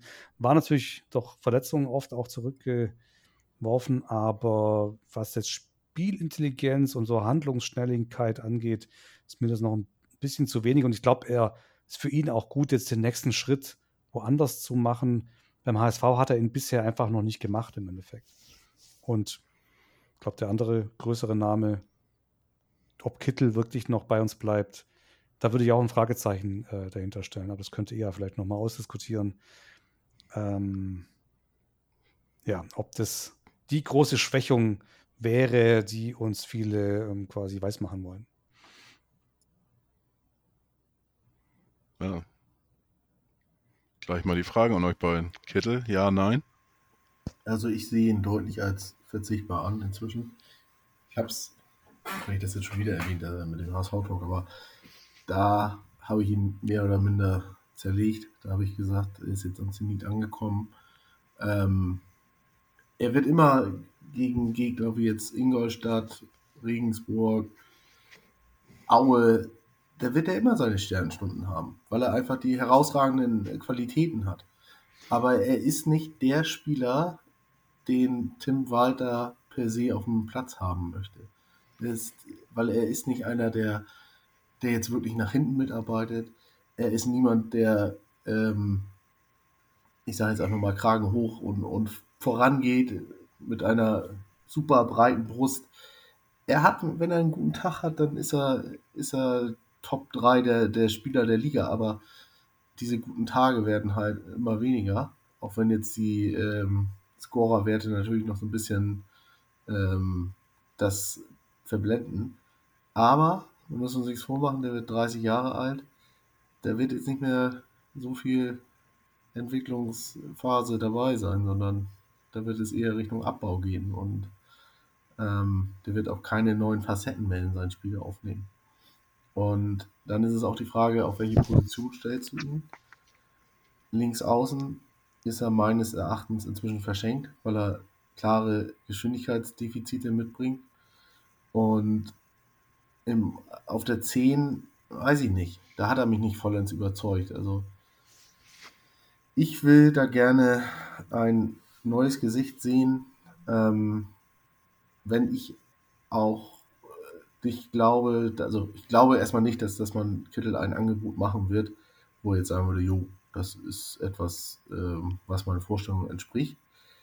Das heißt, es gäbe dann nur noch die Möglichkeit, entweder zu verlängern, ähm, zu, also zu, ähm, zu, zu, geringeren Bezügen wird er nicht machen. Das, das schließe ich jetzt einfach mal aus. Das heißt, entweder behält man ihn jetzt noch ein Jahr, lässt ihn dann ablösefrei ziehen, oder aber es wird ein Angebot geben. Aber auch das habe ich heute schon auf Twitter geschrieben. Es, ich glaube nicht, dass ähm, Kittel überhaupt einen Markt in der Bundesliga haben wird. Sehe ich nicht. Ich sehe ihn vielleicht im Ausland, Major League Soccer, sowas. Da könnte er gut hinpassen, da verdient man noch eine Mark und das kommt seinem Spiel auch entgegen. Aber ich sehe ihn nicht auf höchstem Niveau. Das auf gar keinen Fall. Ja, da bin ich tatsächlich auch bei dir. Ähm, ich, ich habe keine Ahnung, ob Kittel uns verlässt und ich weiß auch nicht, ob es gut wäre. Das da schlagen so ein bisschen so zwei Herzen in meiner Brust. Auf der einen Seite sehe ich 25 Scorerpunkte und, oder ich weiß nicht, vielleicht waren es auch 22 oder 27, aber irgendwo so Mitte 20 Scorerpunkte. Ähm, und wirklich herausragende Spiele. Also wenn ich, wenn ich immer noch an das 2-Siegtor gegen St. Pauli denke von Bagariata, wie er den Ball da vorlegt, das war einfach ähm, vom Allerfeinsten und das war, das war in meinen Augen sogar, sogar schon gutes Bundesliga-Niveau. Aber da, bin ich auch bei euch, das zeigt er halt leider zu selten. Ähm, und in den Spielen, wo es drauf ankommt, taucht er halt leider zu sehr ab, zu oft ab. Und da ist er zu wenig zu sehen. Ähm, genauso sehe ich, in der Bundesliga er keinen Markt. In der zweiten Liga ist er eigentlich bei der Top-Adresse. Also höher kann er in der zweiten Liga nicht als zu uns, zumindest nicht in der kommenden Saison, ähm, glaube ich. Auch nicht mit, mit einem größeren Namen, sowieso nicht. Und deswegen würde ich für ihn auch tatsächlich nur Ausland sehen, vielleicht in der Schweiz, vielleicht in Österreich vielleicht in Dänemark, vielleicht in Holland irgendwo ein Verein. Aber keine Ahnung. Vielleicht sollten wir ihn auch noch ein Jahr behalten, bis der Vertrag ausläuft. Oder ich weiß es nicht. Schwer zu sagen. Fakt ist nur, wenn du ihn, wenn er geht, dann brauchst du halt auch einen richtig guten Ersatz. Ähm, weil das am Ende des Tages musst du diese Scorerpunkte, die er halt leistet, die musst du halt auffangen. So. Ähm, in irgendeiner Art und Weise. So. Und das ist, das wird halt, glaube ich, eine Herausforderung. Da brauchst du wirklich einen richtig starken Spieler. Ähm, und ja, was Krishan gefragt hat, wer uns sonst noch verletzt, verlässt. Ähm, ich befürchte, dass unsere, unsere Jungs sehr viele Begehrlichkeiten geweckt haben. Ich glaube auch, dass es nicht für viele einen Markt in der ersten Bundesliga geben wird. Also ähm, ob Schonlau, Meffert, ähm, weiß ich nicht, ob es da wirklich einen, einen, Markt in der ersten Liga gibt. Ähm, aber für einen Vuskovic sehe ich das zum Beispiel schon. Also sehe ich schon dass es da einen Markt geben wird äh, bei Erstligavereinen. Äh, gerade so typische Ausbildungsvereine wie, keine Ahnung, Hoffenheim einer ist oder so. Ähm, da, da leider Gottes würde ich, würde ich ihn möglicherweise schon, schon sehen, dass da Interesse besteht. Ansonsten ist schwer zu sagen, wer verlässt uns, wer bleibt. Also das wird auf jeden Fall eine sehr, sehr spannende Transferperiode, weil ich auch glaube, oder ich bin sogar fest davon überzeugt, dass unser Erfolg in der nächsten Saison äh, stark davon abhängt, ähm, wie viele Leute einfach aus der Mannschaft noch da sind. So. Welche wir behalten können und welche wir vielleicht abgeben müssen. Und ich finde es schon mal gut, dass wir mit Glatzel den ersten haben, der nächste Saison bei uns spielen wird. Und ähm, das ist ein wichtiges Signal und hoffentlich dann auch für die anderen Spieler. Also ich denke, um da einzuhaken, ich denke, Reis äh, wird auch jemand sein, der vielleicht Begehrlichkeiten weckt, aber ja, absolut, HSV hat, genau, ähm, der hat auch eine riesen Entwicklung gemacht und spielt auch schon manchmal die Pässe, die Kittel auch äh, spielt. Äh, so. Ähm, das, der HSV hat aber in der Vergangenheit schon oft den Fehler gemacht, im Prinzip verkaufen zu müssen. Ähm, das heißt, Fehler gemacht. Also er war in einer Situation, verkaufen zu müssen, zu einem Zeitpunkt, also ich denke da also Leute wie Son, Shalhanoglu oder Tar, wo man im Prinzip nach einem guten Jahr der Spieler ähm, schon das erste Angebot annehmen musste, weil man so klamm war. Ähm, und der dann im Prinzip die, die Preissprünge woanders gemacht haben, sozusagen. Ne? Ähm, deswegen würde ich eigentlich, klar, ähm, nur mit einem entsprechenden Preisschild, wo man dann gar nicht mehr Nein sagen kann, ähm, äh, wirklich diesmal die Spieler dann abgeben, weil für 5 Millionen, ähm, wenn man weiß, wahrscheinlich in ein, zwei Jahren ist er das Dreifache, sind Leute das Dreifache wert. Ähm, das wäre, glaube ich, mal wieder ein taktischer Fehler oder ein Fehler, äh, den man aus der Not heraus schon oft gemacht hat und hoffentlich dieses Mal nicht machen muss. Um kurz einzugrätschen, hat man jetzt in letzter, früher Vergangenheit ja auch tatsächlich schon mit Onana, fand ich das Preisschild mehr als angemessen. Mit Douglas Santos, da kriegt, glaube ich, sogar noch eine Kiste Bier irgendwie ähm, von Krishan. Äh, auch mehr als angemessen irgendwie fand ich den Verkaufspreis. Also da, da hat man schon gute Preisschilder rangehängt, fand ich. Ähm, und ja, das muss man absolut so machen, sehe ich auch so. Und ich, wie gesagt, ich hoffe halt, dass man sie eher noch dazu über, überreden kann, ähm, ja, noch ein Jahr weiterzumachen und mit uns zusammen aufzusteigen. Auf jeden Fall. Jetzt weiß ich auch, auch wieder, woher die Bierkiste war. Ich hatte letztens gerade noch wieder dran gedacht äh, mit, der, mit der Kiste Ratsherrn und äh, konnte mich nicht, aber nicht mehr dran erinnern, was, worum das ging. Aber jetzt, wo du es sagst, ja, äh, stimmt. Ähm, ja, Thema Abgänge, also äh, äh Wagnumann äh, gehe ich eigentlich da, stark davon aus. Ich denke mal, dass die Ablöse da auch äh, äh irgendwie um die 5 Millionen sein wird. Darf ich da nochmal ähm, kurz reingrätschen? Ja, Wagnumann habe ich mich gerade vergessen tatsächlich. Glaubt ihr wirklich, für den gibt es so einen Markt, wo es eine Ablöse von 5 bis 8 Millionen gibt, die kolportiert wird? Ja. ja. Echt? Also ja, dafür ist er in meinen Augen viel zu verletzungsanfällig. Also die ja. Anlagen hat er, der ist super stark, ich mag den total gerne. Ich ja, finde ihn sogar noch offensiv besser als, als Rechtsverteidiger, muss ich sagen. Ich würde ihn eher als rechten Flügel, hätte ich ihn auch öfter eingesetzt. Aber der ist ja jede Saison gefühlt 20 Spiele verletzt.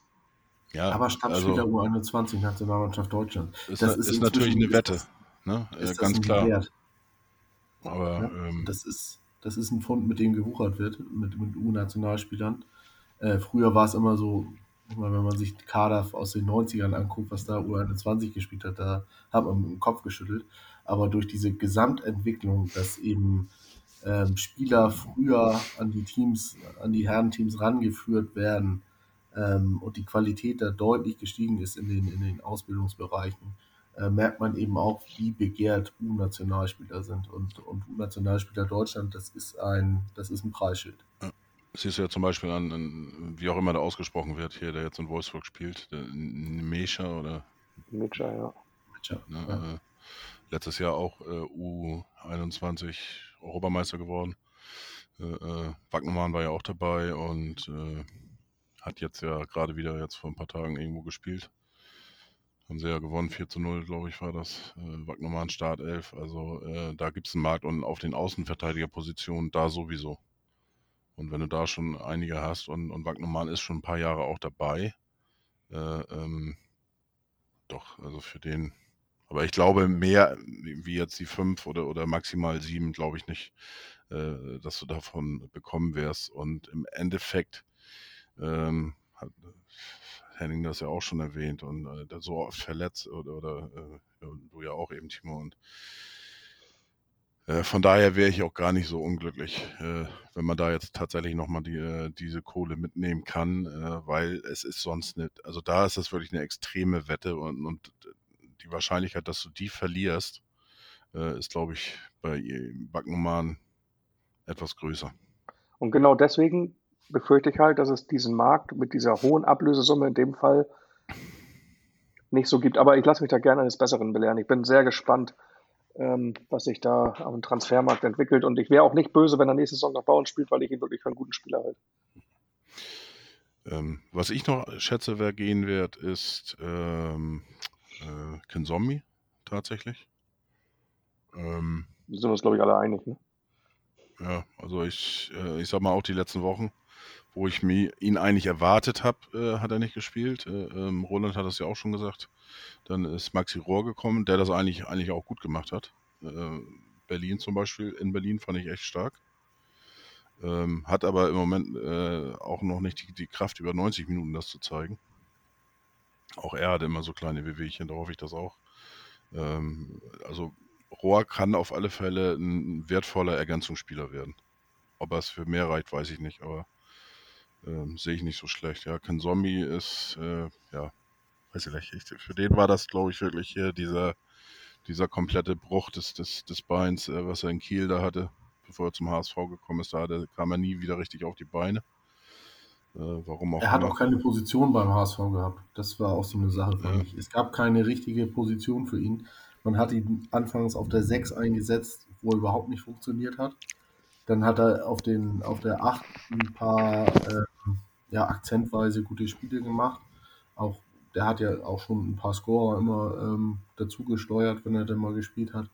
Aber ähm, müssen wir uns nichts vormachen, der hat unterm Strich nicht das geleistet, was man sich erwartet hat.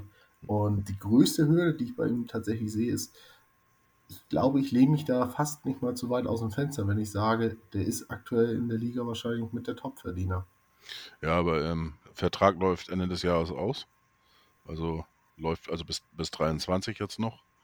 Ähm, äh, da kann das natürlich auch sein, hier hast du nochmal 200 mit auf dem Weg und äh, oder wie auch immer. Und ähm, aber der wird jetzt auch kein Gehalt haben, was an die Millionen oder so rangeht. Das wird schon auch da runterliegen. Ähm, ja, ich glaube schon, dass man da, sich da trennen wird. Wenn, man, wenn wir da schon auf der Schiene äh, Abfindung sind, ähm, ich möchte doch mal das ansprechen mit Johansson, was da jetzt passieren wird. Der wird auch mit einer Abfindung gehen. Das ist ja jetzt auch schon äh, verkündet worden, mehr oder minder. Ähm, und ich finde das bei ihm aber absolut in Ordnung, weil er hat einen langfristigen Vertrag. Da wirst du ihn nicht so schnell äh, rausbekommen. Er hat äh, jetzt durch diese Charakterschwäche, die ihm jetzt ja nachgesagt wird, ist das eine Wette auch für andere Vereine, äh, auf die man eingeht. Und man hat den Nachfolger bereits äh, Gewehr bei Fuß jetzt stehen mit, mit dem äh, Raab. Mhm. Und deshalb ist das, finde ich, ein okayer Vorgang zu sagen, wir schließen das Kapitel jetzt schnell ab damit man A, keinen Unruheherd in der Mannschaft hat, also quasi mit, mit, einer, mit einer sauberen Aufstellung der Torwartposition in die Saison starten kann. Diese Baustelle ist abgeschlossen und man muss sich damit nicht noch ähm, ja, die ganze Zeit ähm, herumärgern, in Anführungszeichen, dass man den eben noch auf der Gehaltsliste stehen hat. Denn das kann auch schnell mal ja, zu einer äh, einer Tribünensituation äh, werden, wie es jetzt auch äh, die letzten Spieltage in der Liga der Fall gewesen ist. Und deswegen finde ich das in der Situation in Ordnung, dass man eben sagt, man schließt das Kapitel schnell. Und andere haben ja schon wieder geungt, äh, was soll das, wieso verlassen uns Spieler immer nur mit einer Abfindung. In dem Fall finde ich das äh, tatsächlich gut, weil man eben schnell für klare Verhältnisse sorgt und nicht erst noch im September daran rumschraubt, ihn dann irgendwie gehen zu lassen. So hat der Spieler auch die Möglichkeit, sich schnell einen neuen Verein zu suchen. Und man verliert nicht allzu viel Zeit, beziehungsweise bezahlt ihn noch weiter. Oder? Ich wollte noch einen Spieler ins äh, Spiel bringen, der uns nach meiner Ansicht nach verlassen könnte. Ich weiß nicht, wie sein Fitnesszustand im Moment ist, ähm, aber Ambrosius ähm, hat ja auch schon früher mal, als er noch, ähm, noch nicht verletzt war, mal mit Abwanderungsgedanken gespielt. Und ich könnte mir sehr gut vorstellen, dass er den Verein verlässt. Ähm, natürlich wird es da jetzt nicht viel Geldregen geben, wahrscheinlich, weil, ähm, aber ich denke auch, dass er im Walter-System mit seinen doch eher begrenzten technischen und spielerischen Fähigkeiten als Innenverteidiger auch nicht reinpasst und da äh, nicht wirklich eine Zukunft hat. Also es ist eine schade, natürlich schade für so ein Talent aus, dem, aus der eigenen Jugend, aber da fürchte ich auch und denke, dass es wahrscheinlich besser ist, ähm, wenn er woanders sein Glück findet. Ich denke auch, dass einer, einer von beiden, entweder David, äh, ähm, habe ich, hab ich irgendwo gelesen, dass der wohl an den Verein äh, rangetreten sein soll mit einer Laie. Ähm, wenn, wenn das passieren sollte, glaube ich nicht, dass Ambrosius auch gehen wird. Es sei denn, da kommt wirklich äh, Geld rum, weil sonst hast du nur noch zwei Innenverteidiger plötzlich, dann wird es schon wieder zu eng. Ähm, wir sind allerdings vor ein paar Jahren auch mal mit einem Innenverteidiger in die Saison gegangen, kann ich mich auch noch dran erinnern. Ähm, aber das Risiko wird man da nicht eingehen. Und ähm, ja, also ich glaube, einen von beiden wird man gehen, ziehen lassen, äh, verleihen, wie auch immer. Aber Ambrosius scheint im Moment immer noch auf dem Abstellgleis zu sein. Ähm, ja, äh, damit wir jetzt nicht äh, eine wirkliche Mega-Rekord-Sendung machen von der Zeit, und das wird ja auch, ist ja lang, schon langsam spät, äh, wenn jetzt eure Wünsche, sag ich mal, zu 25 Prozent erfüllt werden, um nicht zu viel äh, äh rein, weil ein paar Wünsche habe ich auch schon gehört, äh, ähm, da klingelt das hier schon im Ohr irgendwie nach Geld, was wir da ausgeben müssen. Ich glaube, da haben wir auch nicht so viel.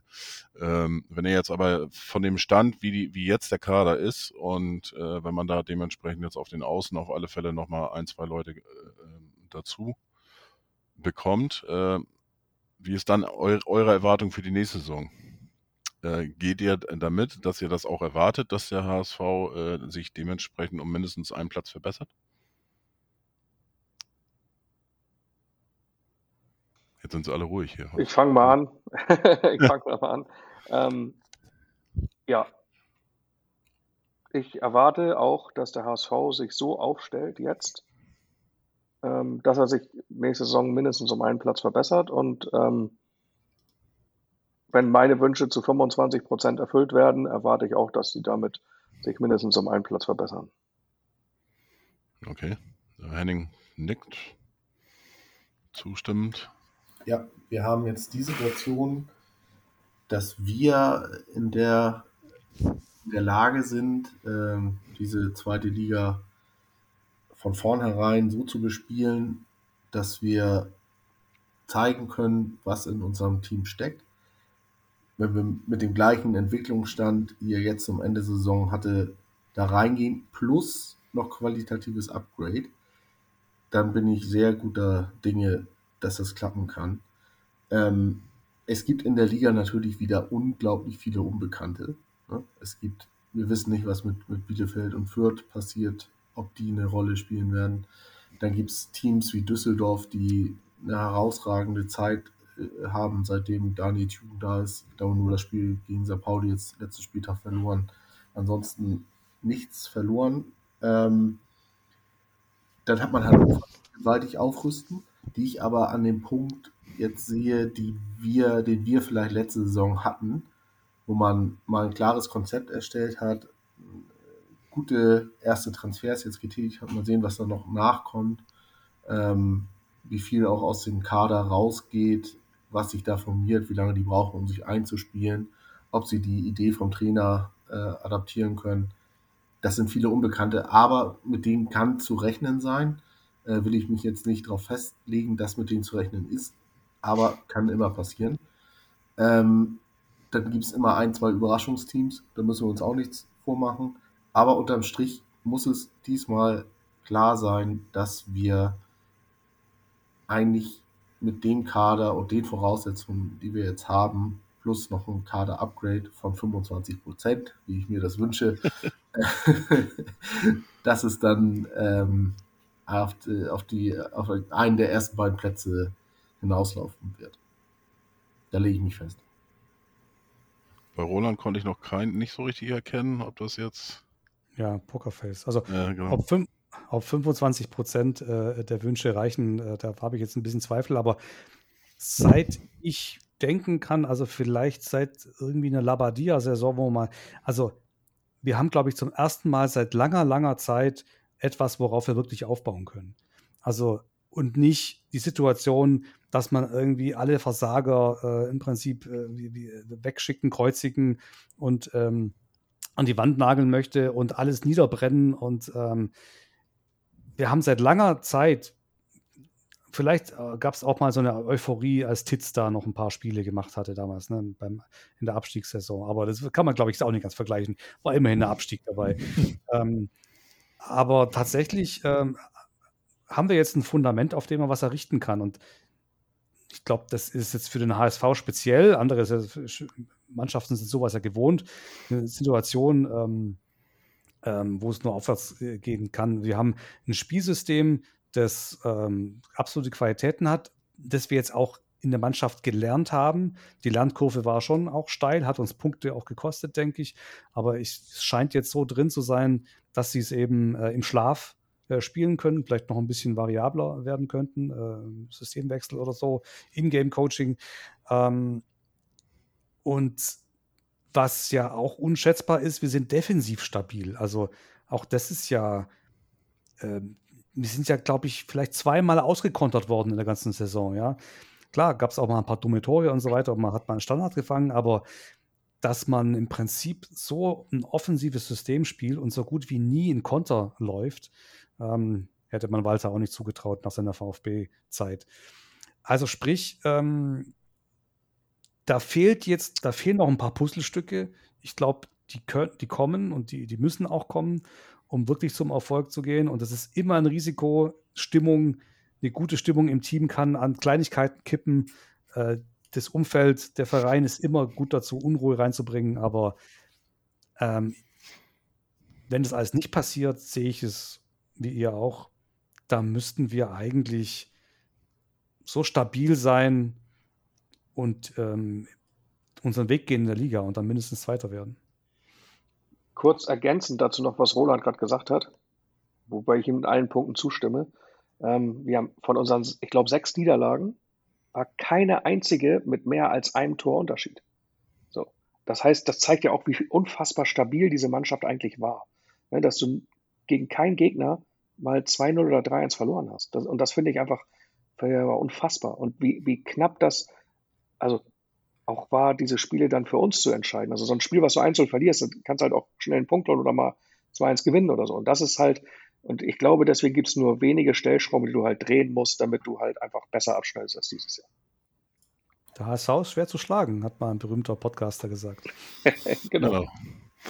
Grüße an Jan. Wenn man das, genau. wenn man das eben schafft, ein, ein positives Selbstverständnis zu entwickeln, eben nicht ein nur gesprochenes Selbstverständnis oder ein, ein äh, von den Erwartungshaltungen erklärtes Selbstverständnis aufzustellen, sondern ein wirklich von der Leistung bezogenes Selbstverständnis herzustellen, dann bin ich guter Dinge, A, dass das mit Walter funktionieren kann und B, dass man dann auch die nötigen Punkte sammeln wird und vielleicht eine noch bessere Runde spielen wird als diese Saison, als oder als die abgeschlossene Saison.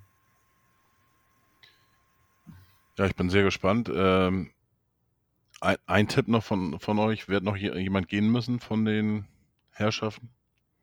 Bold, Mutzel? Mutzel wird freiwillig gehen. Da lege ich mich drauf fest. Der wurde ja jetzt öffentlich zerlegt, also ganz ehrlich, das, das, das kann ich mir nicht vorstellen, dass er sich das noch antun wird. Glaube ich nicht. Klingt. Auch nicht des Geldes wegen. Also glaube glaub ich nicht. Wenn man sich die, die äh, Berichte in den Gazetten, in den Hamburger Gazetten so äh, vorher ja äh, ähm, gelesen hat und, und so weiter, dann äh, scheint das ja auch ganz guter Schachzug von äh, Bolt gewesen zu sein. Äh, er hat ihn nicht direkt rausgekegelt, hat ihn einfach nur degradiert. ja, und jetzt liegt der Ball sozusagen bei Mutzel und äh, ja, es bleibt spannend. Also ich, ich gehe davon aus, dass er auch äh, gehen wird, gehen muss oder keine Ahnung. Ähm, ja, Ronsdörfer oder Jeboa Rons, Ronsdörfer? Ne, wie heißt er? Ransdorfer, glaube ich. Ransdorfer. Ransford, Jeboa, Ransford. Ja, das ist so ähnlich. Aber also kurz noch zu dem Mutzel-Thema, ob das wirklich so gut war, keine Ahnung, weiß ich nicht. Ich finde, auch wenn es dann wirklich so ist, dann kann man sich auch einfach mal trennen. Also dann muss man da auch einfach mal einen Cut machen und nicht, nicht so rumeiern und sagen, so, ja, wir ziehen ihn von der Mannschaft weg. Und auch, also er, er wurde ja wirklich es gab ja auch eine Begründung. Und das ist ja so ungewöhnlich, dass man mittlerweile, also sonst hat man sowas ja nicht begründet, sondern hat man es einfach gemacht. Und jetzt hat man sogar gesagt, der, im Umgang mit der Mannschaft wäre er nicht kompatibel und sowas. Also das ist ja wirklich, der wurde ja wirklich zerlegt. Also das ist ja, ja. wirklich mehr zerlegen kannst du ja keinen. Und jetzt ist ja nur gut, dass wir gerade Sommerpause haben und die Spieler alle in der, irgendwo in der Welt rumfleugen und das nicht mitkriegen. Aber wenn, hätten wir jetzt schon Trainingsauftakt, hättest du dich eigentlich komplett von ihm sofort trennen müssen, weil den kannst du ja nicht mal mehr in die Nähe von irgendwas lassen. Also, ja, und ich weiß auch nicht, ob du den jetzt noch zwingend als Kaderplaner brauchst oder ob du nicht einfach äh, keine Ahnung. Also finde ich sehr ungewöhnlichen Vorgang. Ähm, ja. Öffentlich so anzuzählen, so zu degradieren und, ähm, und ihn dann nicht einfach rauszuschmeißen. Also ich fand ihn immer sympathisch. Ich fand immer so auch seine, was er gesagt hat, hatte immer Hand und Fuß in den Medienrunden, fand ich. Ähm, fand das immer okay, aber also dieser, diese Geschichte ist irgendwie ja, strange. ja. Es ist auch, wenn, wenn das Vertrauensverhältnis so zerstört ist, wie es zu sein scheint zwischen Bolt und Mutzel, dann ist auch nicht vorstellbar, dass er jetzt in der Transferphase da ähm, noch ganz viel mitwirkt, weil ähm, na, Bolt will ja nicht im Prinzip äh, dann nächste Saison für Fehler, die jetzt vielleicht Mutzel noch macht, in Haftung genommen werden. Also vielleicht haben sie noch eine Arbeitsebene, wo sie sich gut irgendwie, äh, kann ich schlecht beurteilen, aber klingt unplausibel hat, also wäre es die Arbeitsebene gegeben, glaube ich, dann hätte Mutzel vielleicht wäre in die und hätte gesagt, ja, wir haben uns dafür entschieden, dass ich äh, nicht mehr bei der Mannschaft bin, weil, keine Ahnung, äh, es da unterschiedliche Vorstellungen gibt, aber die Kaderplanung, da bin ich halt totaler Profi, das mache ich gerne weiter. Hätte man das so rum kommuniziert oder was, keine Ahnung, aber so vom Chef, öffentlich, so, also ich, ich dachte, ich glaube, ich, ich spinne, als ich das gelesen habe, das kann ich gar nicht glauben. Ja, ich hatte auch erst gedacht, wo ich es gelesen habe, das ist, äh, wo haben die das jetzt schon wieder ausgegraben? Und dann, und dann auf einmal ähm, stand im, also der erste war ja der Kicker, der das berichtet hatte. Ja, genau. Und dann stand das auch drin, Medienrunde. Ich sag, was? Ich ja, und, und auch, auch in dem Fall das erste Mal, ja, der Kicker berichtet, auch wenn es in der Medienrunde war, aber sowas kann doch der HSV genauso kommunizieren. Also der HSV hat ja noch gesagt äh, äh, auf Anfrage, dass er dazu kein weiteren Statement abgeben wird. äh, das war ja auch schon Statement genug eigentlich. Ähm, ja, aber ja, das ist also komische Geschichte irgendwie auf jeden Fall. Und auch, äh, das habe ich dann bei Twitter gelesen, ich habe das gar nicht so mitgekriegt selber, dass aber gar kein Transfer dieses Jahr einen O-Ton von Mutzel gab. Die letzten Jahre soll bei jedem Transfer Mutzel irgendwie was dazu gesagt haben, dieses Jahr bei gar keinem einzigen selbst schon nicht bei der Muheim-Geschichte wohl und, und, und selbst da wohl schon nichts zugesagt. Ähm, bei Muheim, Rohr und äh, wen haben wir da damals noch? Äh, äh Vuskovic irgendwie. Selbst da schon nicht. Ähm, ja, das kann ich jetzt nicht sagen. Also äh, tatsächlich äh, ähm, habe ich mal geguckt, wo, wo das erste Mal das rauskam mit der äh, Geschichte von Kiel. Und da habe ich mal geguckt, äh, ähm, von wegen Statements oder äh, Medienrunde und so weiter. Und da, seitdem gab es tatsächlich nichts mehr von Mutzel.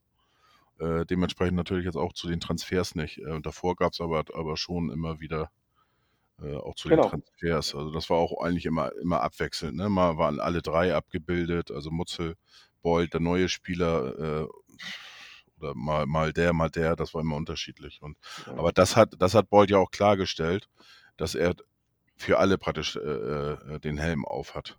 Ne? Weil er am Ende ja alles unterschreiben muss. Schon, ne? das ist schon klar, aber äh, und, was man so das Gefühl hat, wenn Transfer verkündet wird, sagt ja immer irgendeiner der Verantwortlichen irgendwas zu diesem Spieler. Und das hat wohl früher immer Mutzel gemacht und seit halt nach dem Kiel-Spiel, auch als noch gar nicht bekannt war, dass irgendwas ist, hat es Mutzel halt gar nicht mehr gemacht und war da komplett schon raus irgendwie. Und ja. das ist ja. ja. auch das, was irgendwie, was irgendwie bezeichnet ist, was irgendwo, wo du irgendwie denkst, so, okay, was, äh, da ist irgendwas halt schon länger im Busch, halt, ja, seit dem Kiel-Spiel halt offensichtlich. So. Ja, da haben sie es ja schon durchgezogen, ne? weil angeblich ja, ja genau. die, Leute, die, Mannschaft da auch nicht mehr mit ihm so zurechtkam oder wie auch immer. Und, ja, äh, verrückt. Ja. Verrückte Geschichte auf jeden Fall und bin sehr gespannt. Ich glaube nicht, dass er Saisonstart beim HSV erlebt, das kann ich mir nicht vorstellen. Ja, haben wir in zwei Wochen geht's los wieder als letzte Mannschaft. Äh, Kräuter Fürth ist schon gestartet gestern in die Vorbereitung zur neuen Saison und äh, ja, es bleibt auf alle Fälle spannend.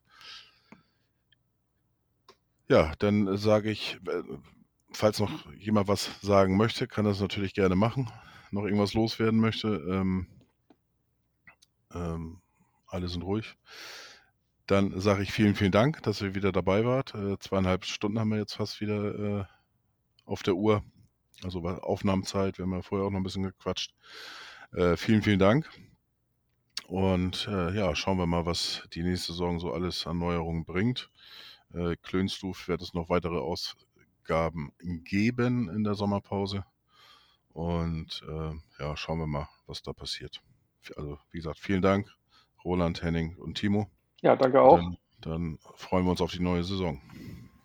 So sieht's aus. Ja. Danke für die Einladung. Vielen Dank. Ein Leben lang blau.